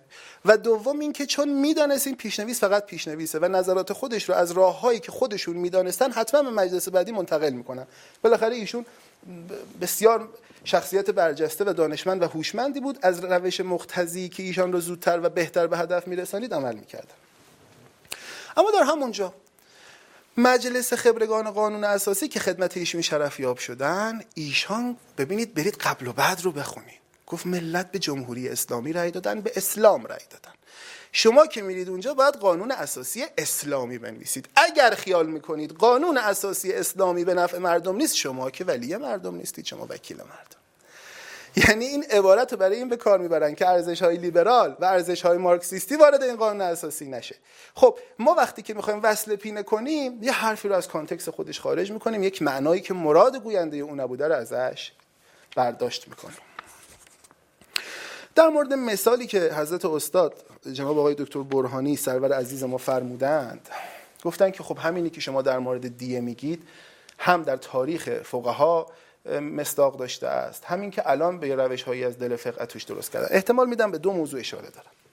اگه منظور حضرت استاد که حالا در وقت خودشون میفرمایند اگر منظور حضرت استاد از بحث صندوق خسارت بدنی است در مورد دیه زن و مرد که خب این که اصلا مشکلی است بر روی مشکل ها اصلا حل مشکل نیست. چرخاندن لغمه دور سره و اساسا هم تعدی بیت الماله حالا عرض می‌کنم اگر لازم بود چرا؟ اگه منظورشون دیه اقلیت هاست که میفرمایند علاوه بر اینکه مقام معظم رهبری حکم حکومتی دادن در تاریخ فقه هم فتوا به این بوده اما فتوا به این نبوده. حضرت استاد آقای دکتر برهانی شما یک فقیه به قول خودتون به فرمایش شریف خودتون مبتنی بر فقه موجود با روش های موجود معرفی کنید که بگه اگر یه مسلمان یه غیر مسلمانی رو می‌کشه قصاص میشه. اینو که نداریم. اگرم کسی بگه اگرم کسی بگه که بعید می‌دانم بگه چون اساسا بسیاری از نواندیشان ما با اصل اعدام مخالفن. نه به حداقل رسوندنشون که در فرمایشات از استاد بود. بعید می‌دانم نواندیشان هم بخوان این راه رو از این طرف باز کنن که بگن که اگر قصاص مسل... غیر مسلمان هم مسلمانی غیر مسلمانی بکشه حق قصاص برای اولیای دمش قائل بشیم چون اونا اساسا با اعدام مخالفن. احتمالاً این راه هم نخواهند رفت. اینو می‌خوام بگم. لذا نتیجه اینه. نتیجه اینه که اگه یه مسلمانی یه غیر مسلمانی و کش خیلی هم پولدار بود. دیگر رو میده. یکی دیگر هم کش باز دیگر رو میده. قصاص میشه. انقدر می‌کشه می‌کشه می‌کشه. دومی قصاص میشه. فتوا آقا مشهور عرض می‌کنم. نکته اینه میگن اگر به حدی نرسد دو تا. عرض می‌کنم. دو تا. نه به حدی آقا. اگر حد... حالا عرض می‌کنم. حالا بذارید اگر اون فتوایی که وجود دارد. می‌گوید اگر به حدی نرسد که مصداق افساد فل ارز باشه که تازه خود مصداق افساد فل ارز هم خودش محل ملکت الاراست اگر به محل به میزانی برسه که مصداق افساد فل ارز باشه اون وقت اونم نه از باب قصاص از باب حد می‌شود ایشون رو مجازات کرد. که البته من نمی‌خوام از این حکمم دفاع بکنم. بنده در مورد حکم اعدام ملاحظه ای دارم که وقتش اینجا نیست در یک جلسه دیگری. اگر راجع به حکم اعدام مسئله بحثی بود می‌شود اونجا ارائه کرد. ببینید ایشون می‌فهمه من رئالیست میان رئالیستا و شکگراها اتخاذ موضع نکردم یا بیان نکردم. حالا میفرمایند بله. و میفرمایند من پوزیتیویستم. شما چرا پس گفت من؟ نفرمودید اگر نفرمودید نه, اشتباه میگم خب نفرمودن. اگر نفرمودن اگر ایشان و حالا اینم خوبه اگه مصلحت دونستن در وقت خودشون بفرمایند. اگر ایشان پوزیتیویستن بفرمایند. اگر اخلاق طبیعی حقوق طبیعی رو قبول دارن بفهمن ببینیم ایشون وقتی از لفظ شریف حقوق بشر به کار می‌بره منظورشون چیه؟ بالاخره یه مبنایی می‌خواد شریف دانستن حقوق بشر. از رئالیسم اخلاقی بهش می‌رسن از نشر لو می‌رسن یا از بعضی از مکتب های پوزیتیویستی. و سخن آخر.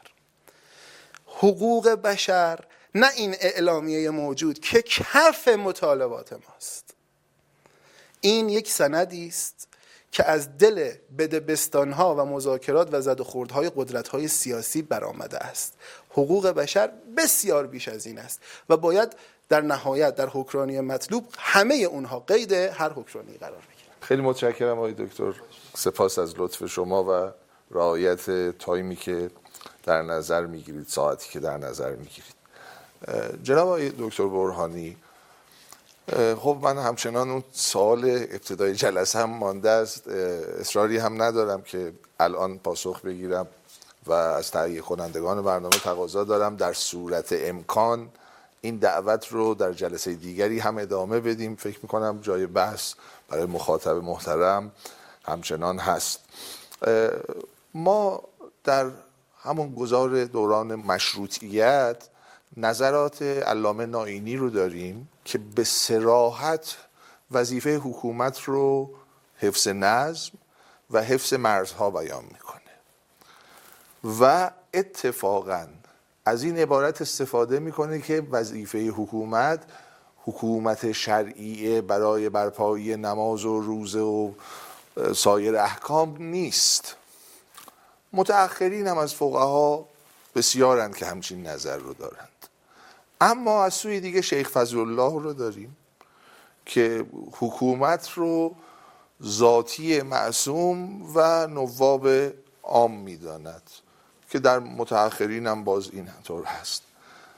به نظرم میاد تا تکلیف مشروعیت حکومت اگر از نگاه اول استفاده کنیم مشروعیت صرفا مردمی است.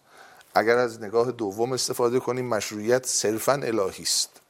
تا تکلیف مشروعیت نظام سیاسی مشخص نشود ما نمی‌توانیم به طور قطع و به صورت محکم بگوییم که از چه طریقی باید حکومت مطلوب رو در بستر اون نظام سیاسی پیاده کنیم. خب ما الان نظام سیاسی ما طالب مشروعیت الهی است یا مشروعیت دولت مشروعیت دولتش رو از مردم می‌گیره. این یک موضوع بسیار مهمه.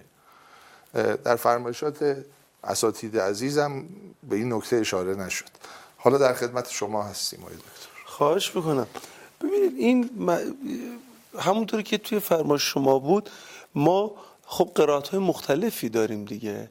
توی من همیشه به این تکسر فقهی به عنوان یک فرصت نگاه می‌کنم که ما بیاییم تو این تکسره بریم به سمت قلب دادن نگاه های اقتدارگرایانه یا اینکه بریم به سمت اینکه نظر مردم شهودهای اخلاقی و بقیه رو غلبه بدیم. قبول دارم در سالیان اخیر اون نگاهی سیطره پیدا کرد عملا حتی در فضاهای علمی که نگاه اقتدارگرایانه رو داشت توجیه می‌کرد. یعنی اگر همون باریکه ای که مرحوم نائینی راه انداخت اون در سنت فقهی ما پرورش داده می‌شد. نجف و قم می پرداختن به این.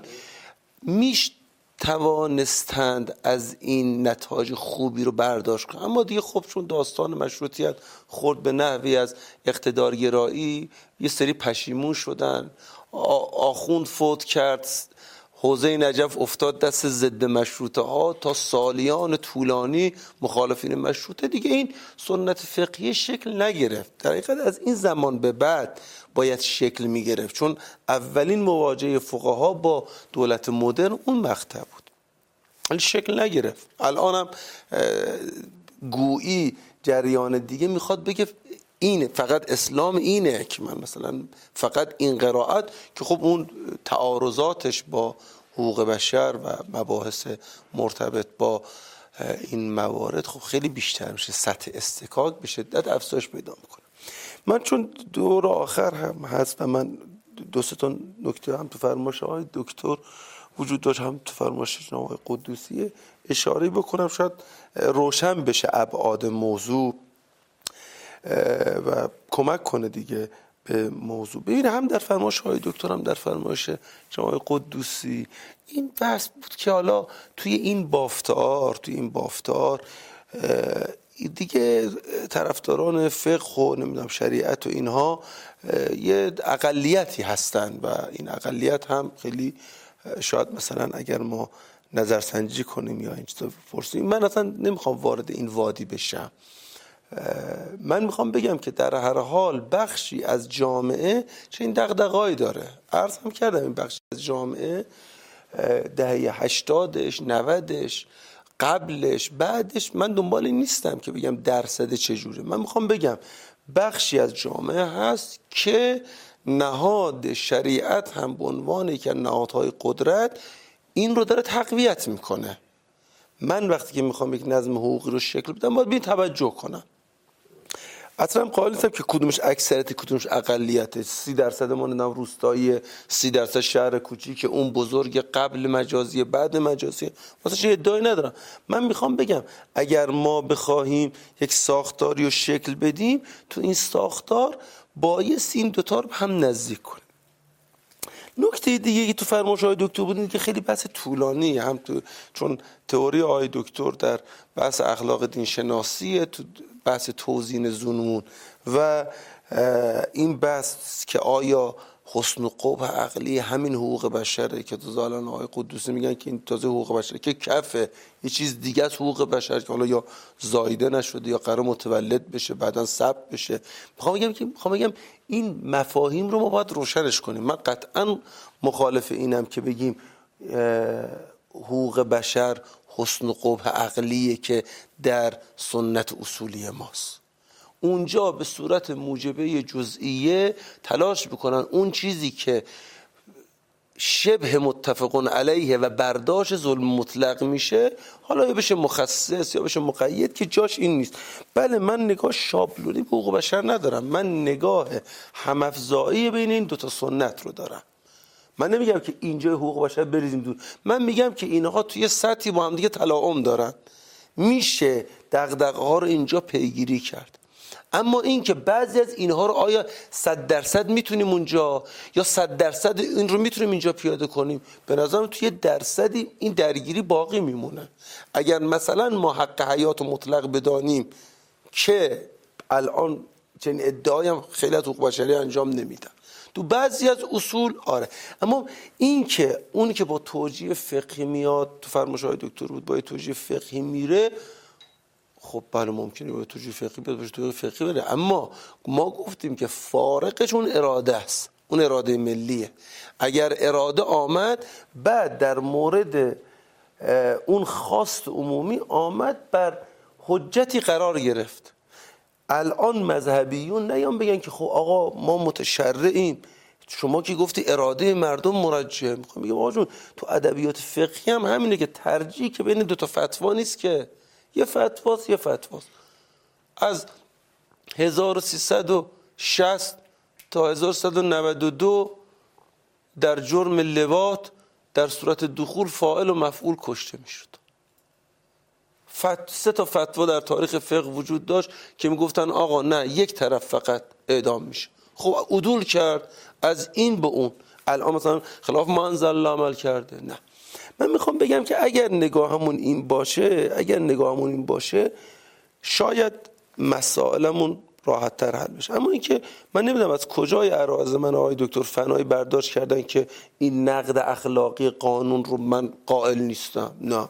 ما هم از آستین از ابتدای قرن 19 هم یاد گرفتیم که قانون چیست امریز قانون چه چیز باید باشد امریز دیگر نه. من که قائلم که نقد اخلاقی قانون که امکان پذیره کما که نقد حقوقیش هم امکان پذیره. من که منکر این قضیه نبودم. شما فرمودید و اگر قانون بشه دیگه ظلم نیست. نه شما فرمودید اگر قانون یکی از فتاوا رو وارد کرد ظلمه. شما اینو فرمودید. گفتید در میان ده تا فتوا اگه یه فتوا وارد قانون شد ظلم است. من میگم نه. اگر یک فتوا وارد قانون شد ظلم چرا؟ چون هم حکومت اسلامی چون من مبنام اینه که حکومت اسلامی یعنی خلاف حجت نباید عمل کنه. حجت سنت فقهی. این ظلم نیست. بله. انسان مسلمان چه حکومت مدرن باشه چه حکومت دینی باشه قانون ممکنه یه چیز بگه حجت فردیش با مرجعش چیز دیگه. این تعارض مشکل انسان مسلمان متشرع در درون حکومت هاست این باید مشکل خودش حل کنه. اما اینکه نه این, این ناظر به اون فرمایش از طالی بود که فرمود که اگر یه فتوا بره یه فتوای دیگه بره ظلمه. من ناظر به نه اینکه نقد اخلاقی وجود داره چنین چیزی نیست. اینکه توی فرمایش آقای قدوسی هم بود که که من عرض کردم تو همونجا این که ما بگوییم که مثلا اون داست اون فرمایش که در مورد قصاص فرمودید خب اینجا اختلاف فتواست دیگه. بعضیا میگن که بار دومی که غیر مسلم کشته بشه کشته می‌شود طرف قصاص گرفته میشه. کسی مثل مرحوم آقای خویی چه این فتوایی داره. اگر اشتباه نکنم علامه این رو میگه. آقای خویی تصریح می‌کنه. شهید هم اگر مراجعه فرمایید تو شعلومه که اصلا قصاص میشه. به خاطر دومی قصاص میشه. اون که من اتحاد الی قتل اهل ذمه. بعضیا میگن نه یقتل فسادن اونا ولی دیگه قطعا روی سه کسی اونورتر نمیره. میگن رو سه می‌کشیم. دیگه داری راه افتادی داری ملت همه رو می‌گیری می‌کشی.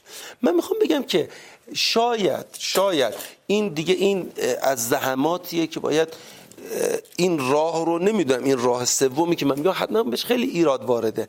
ولی جریان روشنفکری قالب عزیزان اندیشمند شاید به این توجه نکردن که آقا بسیاری از این دقدقه ما روی همین اسلوب موجود هم ممکنه برآورده بشه. می‌خوام بگم این رو میشه تعمل کرد.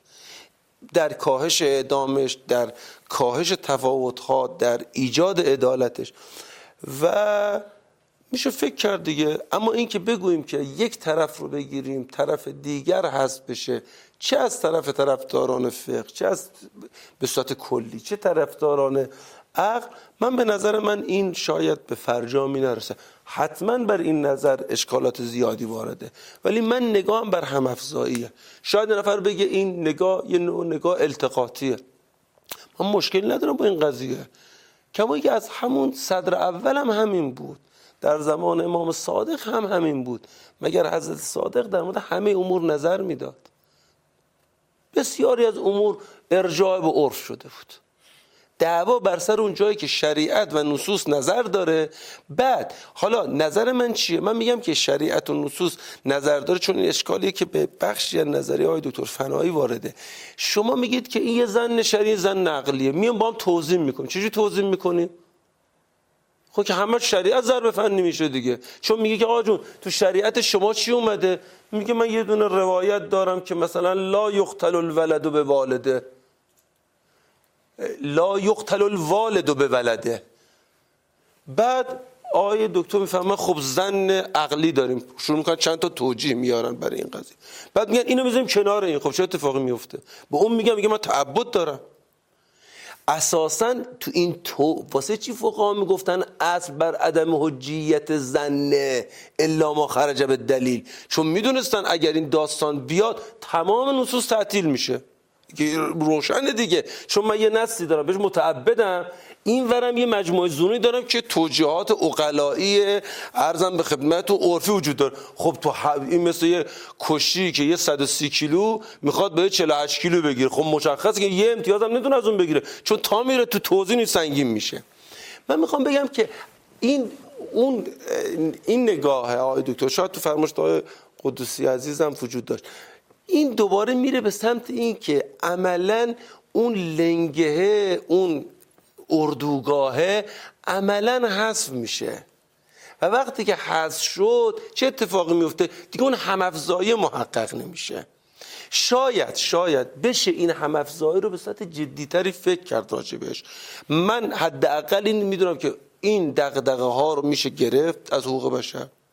چون برکات بسیاری داشته. بدون هیچ تعارفی. بدون اینکه ما سراغ بنیانهای فلسفی و نظری و اختلافیش بریم. که این از کجا آمده چی شده. ولی می‌دانیم که اگر حقوق بشر رو ما رعایت کنیم زندگی و حیات بهتری خواهیم داشت. اگر این دغدغه رو بپسندیم اون وقت میریم سراغ این بر بعضی از طلاب و عزیزان در علوم دینی برافروخته نشن که آ یه حرکت لیبرال خفی داره در فقه محقق میشه. ما از دایره استنباط موجود خارج نمیشیم. اما ما می‌تونیم دق... کما اینکه فقیهی که اگر دغدغه دماع مسلمین رو داشته باشه وقتی میره سراغ استنباط دغدغه ریخته شدن کمتر خون رو داشته باشه. وقتی میره سراغ نصوص قطعا فتوایی به افساد نمیده. قطعا مهاره برای یه جور دیگه می‌فهمه. می‌تونیم بگیم که این مثلا خلاف منزل الله عمل می‌کنه؟ من این اولا ممنونم هم از شما هم از دوستان در صدانت هم آقای دکتر فنایی جناب آقای قدوسی که فرصت فراهم کردن. امیدوارم این عرایزی که ما تقدیم کردیم یه فرصتی برای یک اندیشه یک گفتگوی البته عراض من خیلی قابل تحمل نبود اما یه دغدغه‌های شخصی بود که گفتیم تقدیم کنیم و استفاده کنیم. فرمایشات حضرت عالی مثل همیشه آموزنده مستدل مستند و دلنشین بود. خب خاصیت علم این است که یک نظر توسط نظر دیگری نقد یا رد بشه و نقد و رد نظر خللی به عالمانه بودن اون سخن وارد نمی‌کنه. جناب آقای دکتر فنایی بخش پایانی هست جمعبندی و یا پاسخی به سوالات اگر هست از سوی دوستان ما در خدمت شما هستیم. خیلی ممنونم خیلی متشکرم مجددا از آقای دکتر بابت توضیحاتی که فرمودن.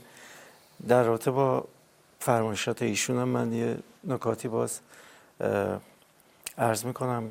خدمتش ایشون و دوستان. برای اینکه باز هم بحث یه مقدار روشنتر بشه ابهامات بیشتر برطرف بشه و همین که بتونیم در واقع به نتیجه بهتری برسیم. لاقل درک دقیقتر و روشنتری از موضع همدیگه داشته باشیم.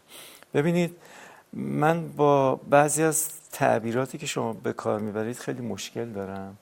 چون شما در واقع شیفت می‌کنید بین فهم شریعت و خود شریعت. مثلا میگید که اگر ما توزین زنون بکنیم اینجا شریعت ضربه فنی میشه. این شریعت ضربه فنی نمیشه. یه فهم خاصی از اون شریعت اگر این اتفاق بیفته فهم خاصی از شریعت ضربه فنی میشه. و ضربه فنی شدن فهم شریعت غیر از ضربه فنی شدن شریعته. این دوتا رو در واقع به نظرم خلط در واقع نادرستیه. باز مثلا شما یه تعبیر دیگه دارید که تمام نصوص تعطیل می شود این تمام نصوص تعطیل نمیشه. از ظاهر نصوص ما دست برمیداریم. چطور شما اگر یه قرینه قطعی عقلی داشته باشید از ظاهر نصوص دست برمیدارید؟ به استناد چی دست برمیدارید. به استناد حجیت بنای اغلا اون اصلش برمیگه چرا؟ چون حجیت زنون رو حجیت نصوص رو شما از بنای اغلا درست کردید. میگید اغلای عالم در زندگی روزمرهشون خبر واحد رو حجت می‌دونن. ظاهر کلام رو حجت می‌دونن. من ادعام اینه که آقا شما دوباره مراجعه کنید به اغلای عالم ببینید آیا اونها در مواردی که زن عقلی یا تجربی قوی تری علیه اون ظاهر کلام باشه در اونجا بازم به اون ظاهر عمل می‌کنن یا نه؟ مشکلی که من با شما دارم در واقع بر سر فقه نیست. یعنی اختلافی که دارم توی اصول فقه. من میگم اون اصول فقه رو شما ادعاتون اینه که مستندش منای اوغلاست خب مراجعه کنیم به اوغلا. مراجعه کنید به رفتار خودتون تو زندگی روزمره. همون چون اعتقاد من اینه که در واقع شارع اقلانیت جدیدی نیاورده و نمی‌تواند بیاورد. این که شما میاید میگید اصل عدم حجیت زن الا ما خرج به دلیل این اصل اصلا هیچ مبنایی نداره. اصلا نمیشه اثباتش کرد بلکه بر خلافش دلیل هست. این اون نکته که در واقع مورد نظر بنده است و من در واقع تو اون روش استنباط با شما مشکل دارم. میگم اون روش استنباط رو شما اصلش رو برمیگردید به بنای اوغلا. من میگم این برداشت مبتنی بر برداشت نادرستی از اون بنای اوغلاست. و در اینجا شما باید تجدید نظر بکنید. چرا؟ چون دارید یه کار بی مبنایی می‌کنید. این خیلی هم بی مبنا نیست دیگه. یه مبنایی داریم که شما قبول مبنا داره. ببینید مبنا داره. اتفاقا شما رو نکته خیلی جالبی دست گذاشتی. اگر اون مبنا رو بپذیریم اون وقت نتیجه چی میشه؟ نتیجه میشه که عقل تعطیل میشه. چرا؟ چون شما حجیت عقل رو مشروط می‌کنید به قطع. خب من هر دلیلی بیارم به سود حقوق بشر اون فقیهی که از مبنای شما پیروی می‌کنه به شما میگه یقین داری؟ میگه نه. به من میگه یقین داری؟ میگم نه. میگه قسم حضرت عباس می‌خوری؟ میگم نه. میگه اذا جاء الاحتمال بطل الاستدلال. در واقع ادعای من اینه که شما در باطن اون کسانی که این روش رو دارن در باطن اخباری هن با یه حجم عظیم از روایات روبرو شدن. بعد برای اینکه این حجم عظیم از روایات رو نمی‌دونستن باش چیکار کنن از اون طرف هم نمی‌خواستن بگن که اصول فقه ما توش عقل و به حجیت نمی‌شناسیم حجیتی برای عقل نیستیم. اومدن یه ساختمونی درست کردن که کل این ساختمون با اون ظواهر نصوص و در واقع خبر واحد پر شده. یه سوراخ موشی هم اون گوشه درست کردن عقل و گفتن اونجا باش. حق نداری بیای بیرون مگر اینکه ما به تو قطع پیدا کنیم. خب این یعنی تعطیل عقل دیگه. وقتی عقل تعطیل شد دیگه حقوق بشر تعطیل میشه. آقای دکتر اجازه است یه سوال بپرسم؟ همین نه حالا تازه من در واقع می‌خوام یه حد وسطی رو بگیرم. ولی خب همین میگم نه اونو تعطیل کنیم نه اینو تعطیل کنیم. ما بیایم اینجا در واقع بین اینا تبعیض نذاریم. این تبعیض معرفت شناسانه نه هیچ ریشه ای داره در بنای عقلا و نه هیچ مبنای عقلانی داره. ولی همین نقدی که الان حضرت عالی به فرمایشات آقای دکتر برهانی داشتی در واقع ایشون از ترس این که زنون تعطیل بشه میگن عقل رو تعطیل کنیم. خب دقیقا همین برعکسش هم میشه به شما این نقد رو کرد. یعنی عینا شما هم شر رو تعطیل می‌کنید. نه ما شهر تعطیل نمی‌کنیم. چرا دیگه؟ تمام زنها نه. در برابر نه. شر که قرار نه می‌گیرن نه. شر نه ببینید طبیعتا فهم ما از نصوص عوض می شود عوض نمیشه دیگه. نصوص کنار. گذاشته. عوض نه، نمیشه. نه نه. نصوص کنار نه گذاشته نه. نه آقا ببینید ما باید دنبال مراد کشف مراد جدی باشیم دیگه. بله. نه کشف مراد استعمالی.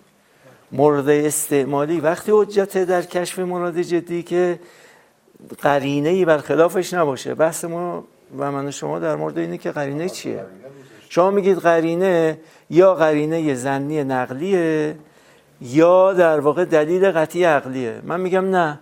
این قلم رو این قرینه رو باید از اقلا بپرسیم. که چه چیزی می‌تواند به عنوان قرینه برای رفعیت از معنای متن عمل کنه. اگر بر طبق اون قرینه عمل کنیم در واقع مراد جدی شارع رو از یه طریق دیگری کشف کردیم. پس شریعت تعطیل نمیشه اینجا.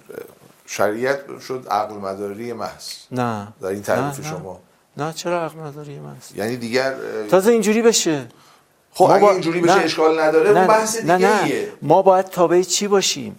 دغدغه ما باید تعطیل ظواهر نصوص باشه یا دغدغه ما باید در واقع اون حکم واقعی خدا باشه؟ آقای دکتر من نظر کسایی رو الان می‌خوام از شما بپرسم بله.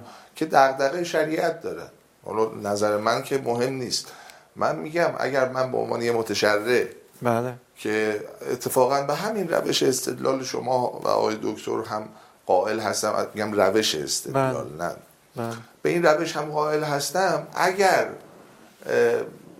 درآمدهای فکری شما رو در مقابل شهر قرار بدهم خب. شهر به کنار میره. نه آقا جان باز- صرفا حقوق بشر حاکم میشه. شاید یه مخاطب الان بگه بسیارم عالی بحثی نداریم. من نمیگم نه اصلا اینطور نمیشه. چرا اینجوری بشه؟ نمی‌دونم. شهر من- کنار نمیره. برای چی کنار بره؟ اصلا دیگه نیازی به شهر نیست. نه چرا نیست؟ خب بیاد چرا چه کنه؟ به نصوص دیگه داریم آقای دکتر؟ نیاز داریم. چه نیازی داریم؟ به خاطر نه به ادله قصاص نیاز داریم نه به ادله اجازه نیاز. داریم نه به ادله حدود هیچ نیاز دلیلی داریم. نه به. ادله به خاطر اینکه نیاز داریم. تعهد چیزی دینی داریم. به خاطر اینکه چه تعهد دینیه چون هر یک از اینها اگر مقایر بشه با زن شما نس کنار میره. نس کنار میره. لذکر مثل حظ الانثیین کنار میره. بقیه‌اش هم کنار میره. دکتر یه مثال می‌زنید که کنار نمیره؟ یه مثال بزنید که تعبد پیدا کنیم به نس. ببینید. بله زیاده یه مثال بزنید مثلا. نماز صبح دو رکعت. آقا نماز صبحش چیکار نه، آقای اون که دکتر احکامه. بحث که می‌خواد تو قانون بیاری. حکومتی. تو احکام قانونی. ما نسی باقی میمونه که ما بگیم آقا بله، متشرع این بمونه. مستند به شریعته ممکنه باقی بمونه. هیچی نمیمونه. خب حالا نمونه فرضاً. اوکی. مش... پس این دا... به این قضیه منجر میشه نه ولی. شما نگید شهر اینجوری تعطیل میشه. حالا باشه شما هم نگید. آخه آقای دکتر نصوص که تعطیل میشه فتاوام که تعطیل میشه چی میمونه؟ نه یه لوح محفوظ میمونه نه نه اجازه بدید. اینا تعطیل نمیشه. اینا تعطیل نمیشه. برای چی تعطیل بشه؟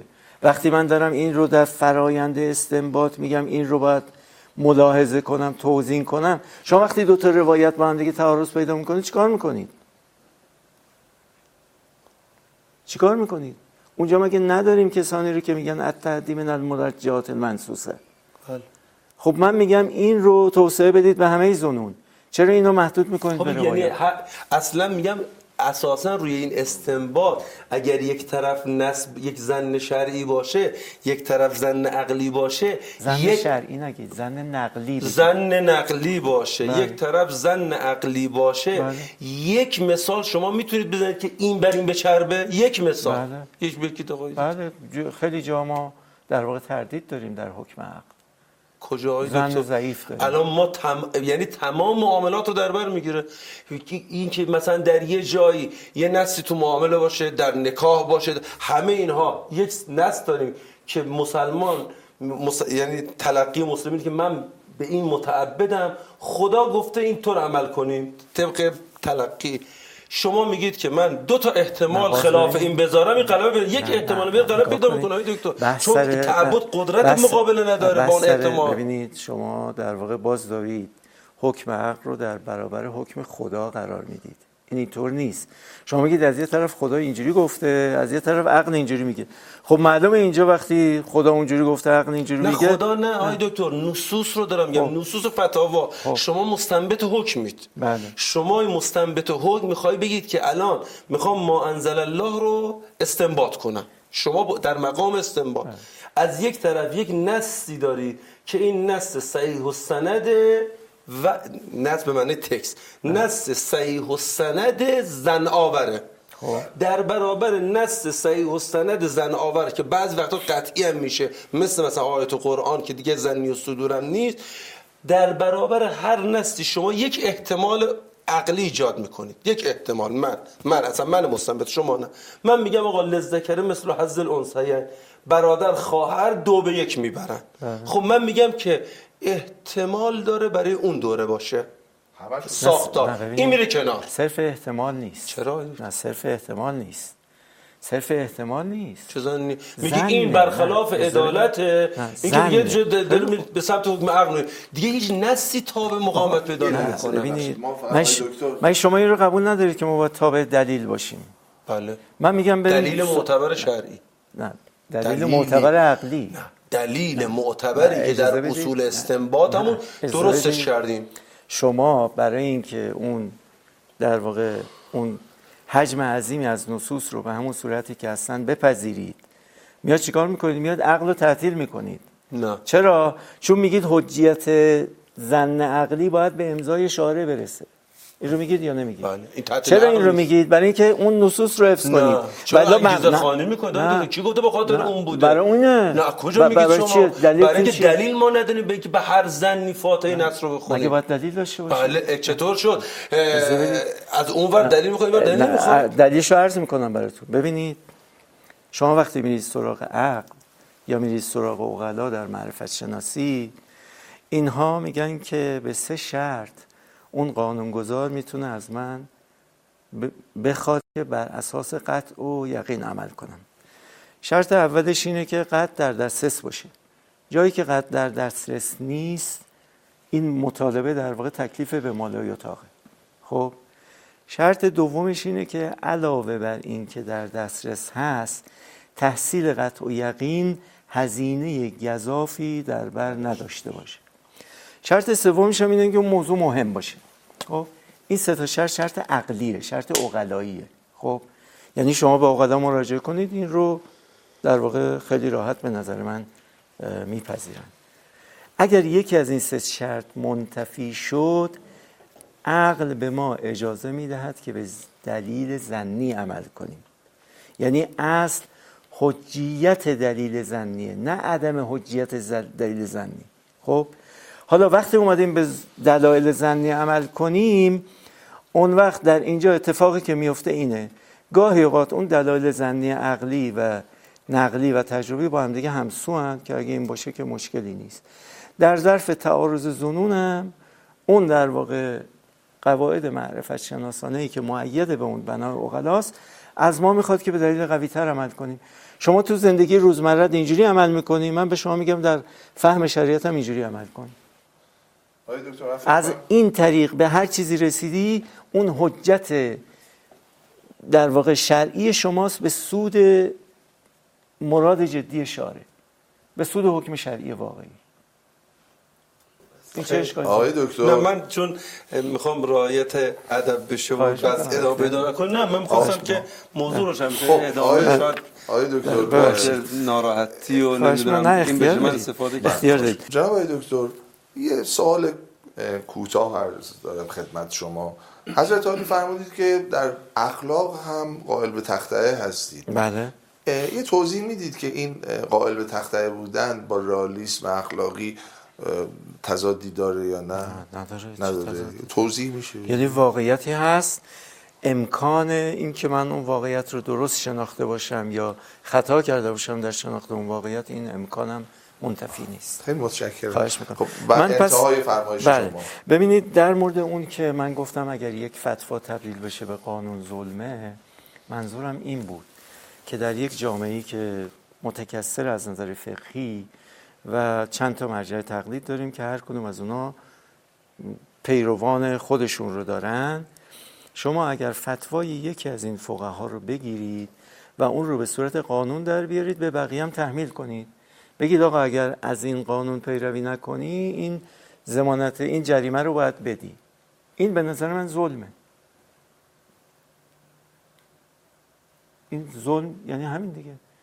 خب اگر بخوایم از این ظلم جلوگیری کنیم در واقع باید یه دولتی رو ما تأسیس کنیم که به همه اون فتاوا به یک چشم نگاه کنه. ببینه اگر یکی ببینید یه, یه نکته ای هست. من این رو قبول دارم که اگر یکی از اون فتاوا ساد در واقع سازگار بود با خیر عمومی و با در واقع public reason اون وقت اگر به صورت قانون در بیاد هیچ مشکل نداره. اون مشکل نداره. ولی به چه دلیلی تبدیل میشه به قانون؟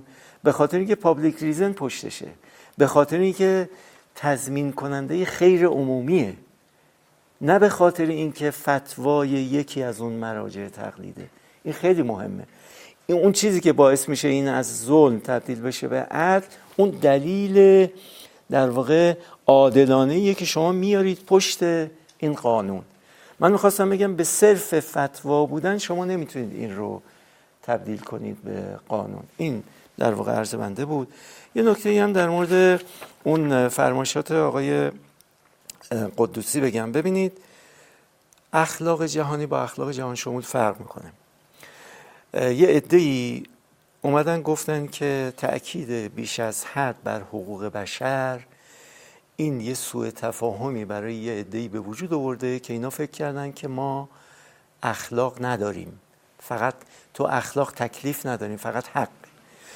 گفتن برای اینکه این مشکل رو برطرف کنیم یه اعلامیه ای رو نوشتن به نام اعلامیه اخلاق جهانی.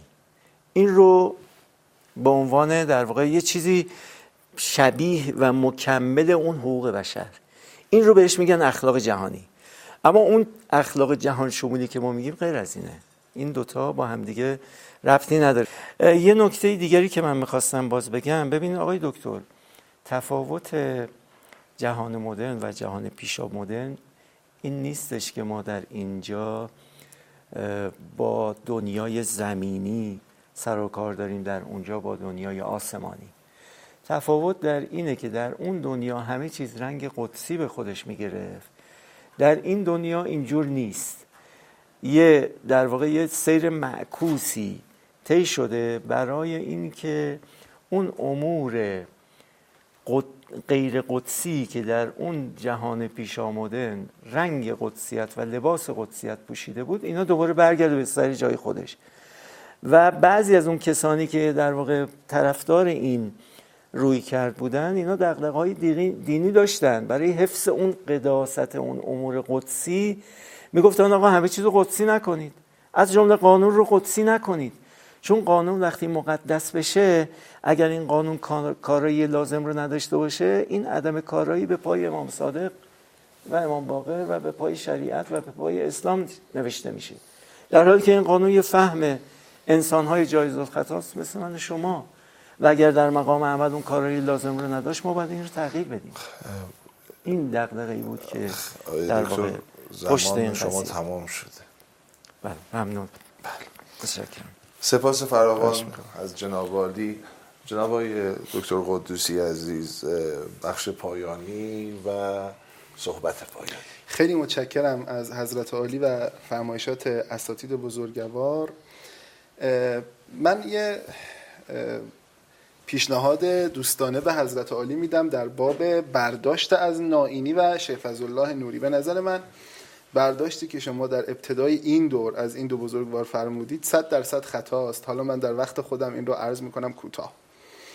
شیخ فضل الله نوری قائل به این است که حکومت در عصر غیبت به عهده سقاط مؤمنینه و اساسا به ولایت فقیه اعتقاد نداره. و علامه نائینی هم اساسا از این رو از مشروط دفاع می‌کنه کما اینکه محلاتی هم همین طوره که می‌گوید دولت مشروطه جلوی تخلف سلطان اسلام از قوانین اسلام رو می‌گیره و اصلا حکومت متکفل اجرای اسلامه. خب البته بحث این مفصله و به این جلسه قد نخواهد داد. و در مورد حقوق بشر که آقای دکتر برهانی فرمودن که آیا می‌شود حقوق بشر دائما زاییده بشه؟ بله می‌شود. چون که مبانی موجه ساز حقوق بشر در مکاتب گوناگون متفاوته. یک منبع سرراست فارسی زبان در این مورد کتاب استاد عزیز ما آقای دکتر سید محمد قاری سید فاطمی است به اسم حقوق بشر در جهان معاصر. اگر به این کتاب مراجعه بشه میشه ببینیم که مبانی موجه ساز مثل human dignity کانت رو داریم مبانی دیگه هم داریم. یعنی لزوما حقوق بشر از human dignity کانت یعنی کرامت انسانی عبور نمی‌کنه. راههای مختلفی براش هست. اون اعلامیه جهانی حقوق بشر و بعد اون میثاقینی که وجود داره محصول چانه های سیاسی در میان سیاستمداران و قدرت های جهانی است. نه اینکه این همه حقوق بشره. حقوق بشر مگه از نشست و برخواست چهار تا سیاستمدار توجیه میشه که اینجا خاتمه پیدا بکنه؟ خب. در باب روشنفکری دینی هم من نظر خودم رو بخوام اعلام بکنم. از حیث جامعه شناختی روشنفکری دینی مفید است. به شرط روشمندی و ضابط مندی. نمونه اعلاش رو هم من همین کتاب اخلاق دینشناسی در ایرانیان می‌بینم. حالا من خیلی با بجز برخی از معروفین اهل سنت خیلی با فضای روشنفکری در جاهای دیگه ارتباطی ندارم اطلاع ندارم. اون چیزی که من می‌شناسم و در دایره اطلاعات منه یک روشمندی ضابط مندی خوبی اینجا وجود داره. این غیر از اصابه به واقعه. اون یه مسئله دیگری است که باز جلسات دیگه ای می‌خواد. و نکته بسیار مهم اینه که لزوم عدالت در عرصه حکمرانی یعنی دولت بیطرف و شهروند روادار متوقفه بر تایید هیچ روشن فکری نیست. یعنی لزوم عدالت در عرصه حکمرانی متوقف بر تایید روشنفکران هیچ دینی هم نیست. ممکنه که بعضی ادیان بعضی از اندیشه ها بعضی از ایدئولوژی ها بگن آقا ما هر چی روشنفکرانمون اینا کار می‌کنن نمی‌تونن اینو تایید بکنن. این مسئله است مربوط به کامیونیتی. مربوط به پلیتی نیست. یعنی مربوط به جامعه سیاسی نیست. این هم توضیحش باشد برای وقت دیگری که خب ما دیگه وقت نداریم. ایران برای همه ایرانیان که از اقتضاعات دولت بیطرف هست با اینکه شما بیایید یارسان ها رو در منطقه کرمانشاه کافر مستعمن حساب کنید حل نخواهد شد. و حالا گروه های دیگه. و اینکه آرزم به خدمتتون که من یه دفاعی هم بکنم از بحث این که اجتماعیات اسلام تعبدی نیست لزوما. نه فقط دنبال روشنفکرانی مثل آقای دکتر نراقی آقای دکتر فنایی و اینها بخوایم بریم. مرحوم آیت الله منتظری که خب یکی از بزرگترین فقهای عصر ما بودن میفرمودن که تمام احکام اجتماعی اسلام یا اغلب احکام اجتماعی اسلام تردید از بنده است. ارشاد الی حکم العقله اگر این مبنا قابل پذیرش باشد قابل تسلم باشد لوازم بیشمار و عجیب غریبی پیدا می‌کنه که باز توضیحش متناسب با این جلسه نیست. من فقط طرح بحث کردم. از آرزم به خدمتتون مؤسسه فرهنگی صدانت بابت این دعوت بسیار سپاسگزارم. از حضرت عالی بابت اجرای خوب این جلسه بسیار سپاسگزارم از بینندگان محترمی که ما رو تحمل کردن. بسیار سپاسگزارم و از هر دو استاد بزرگواری که این شاگرد رو برای درس پس دادن در محضر خودشون پذیرفتند. بی نهایت سپاسگزارم. برای همهشون طول عمر عزتمندی آرزو می‌کنم. امیدوارم که سایه حضر دو بزرگوار آقای دکتر برهانی آقای دکتر فنایی بر سر ما مستدام باشه. سپاسگزارم. فقط من قبل از اتمام اینو عرض کنم. اون نقلی که من از علامه ناینی آوردم عینا از فصل پنجم کتاب تنبیه ایشون نقل شد عینا. بسیار خوب. بدون هیچ کم و کاست. و آن چیزی هم که در مورد شیخ فضل الله گفتم خب می‌دانیم که ایشان هم مانند شیخ کرکی در امور عامه قائل به وکالت نبودند و ولایت رو ولایت فقیه رو مد نظر داشتن. اشاره من به این موضوع بود. شاید بد بیان کردم. به نظر من صحیح نیست ولی حالا دیگه بعدا موردش می‌تونیم صحبت بله اینا اسنادش و کتاب ها موجود هست. دوستان می‌تونن مراجعه کنند. امیدوارم که از این جلسه بهره کافی و وافی رو برده باشید و چنان پیش آید که خیر همه ما در روز. روز روزگاران خوش. یا علی مدد.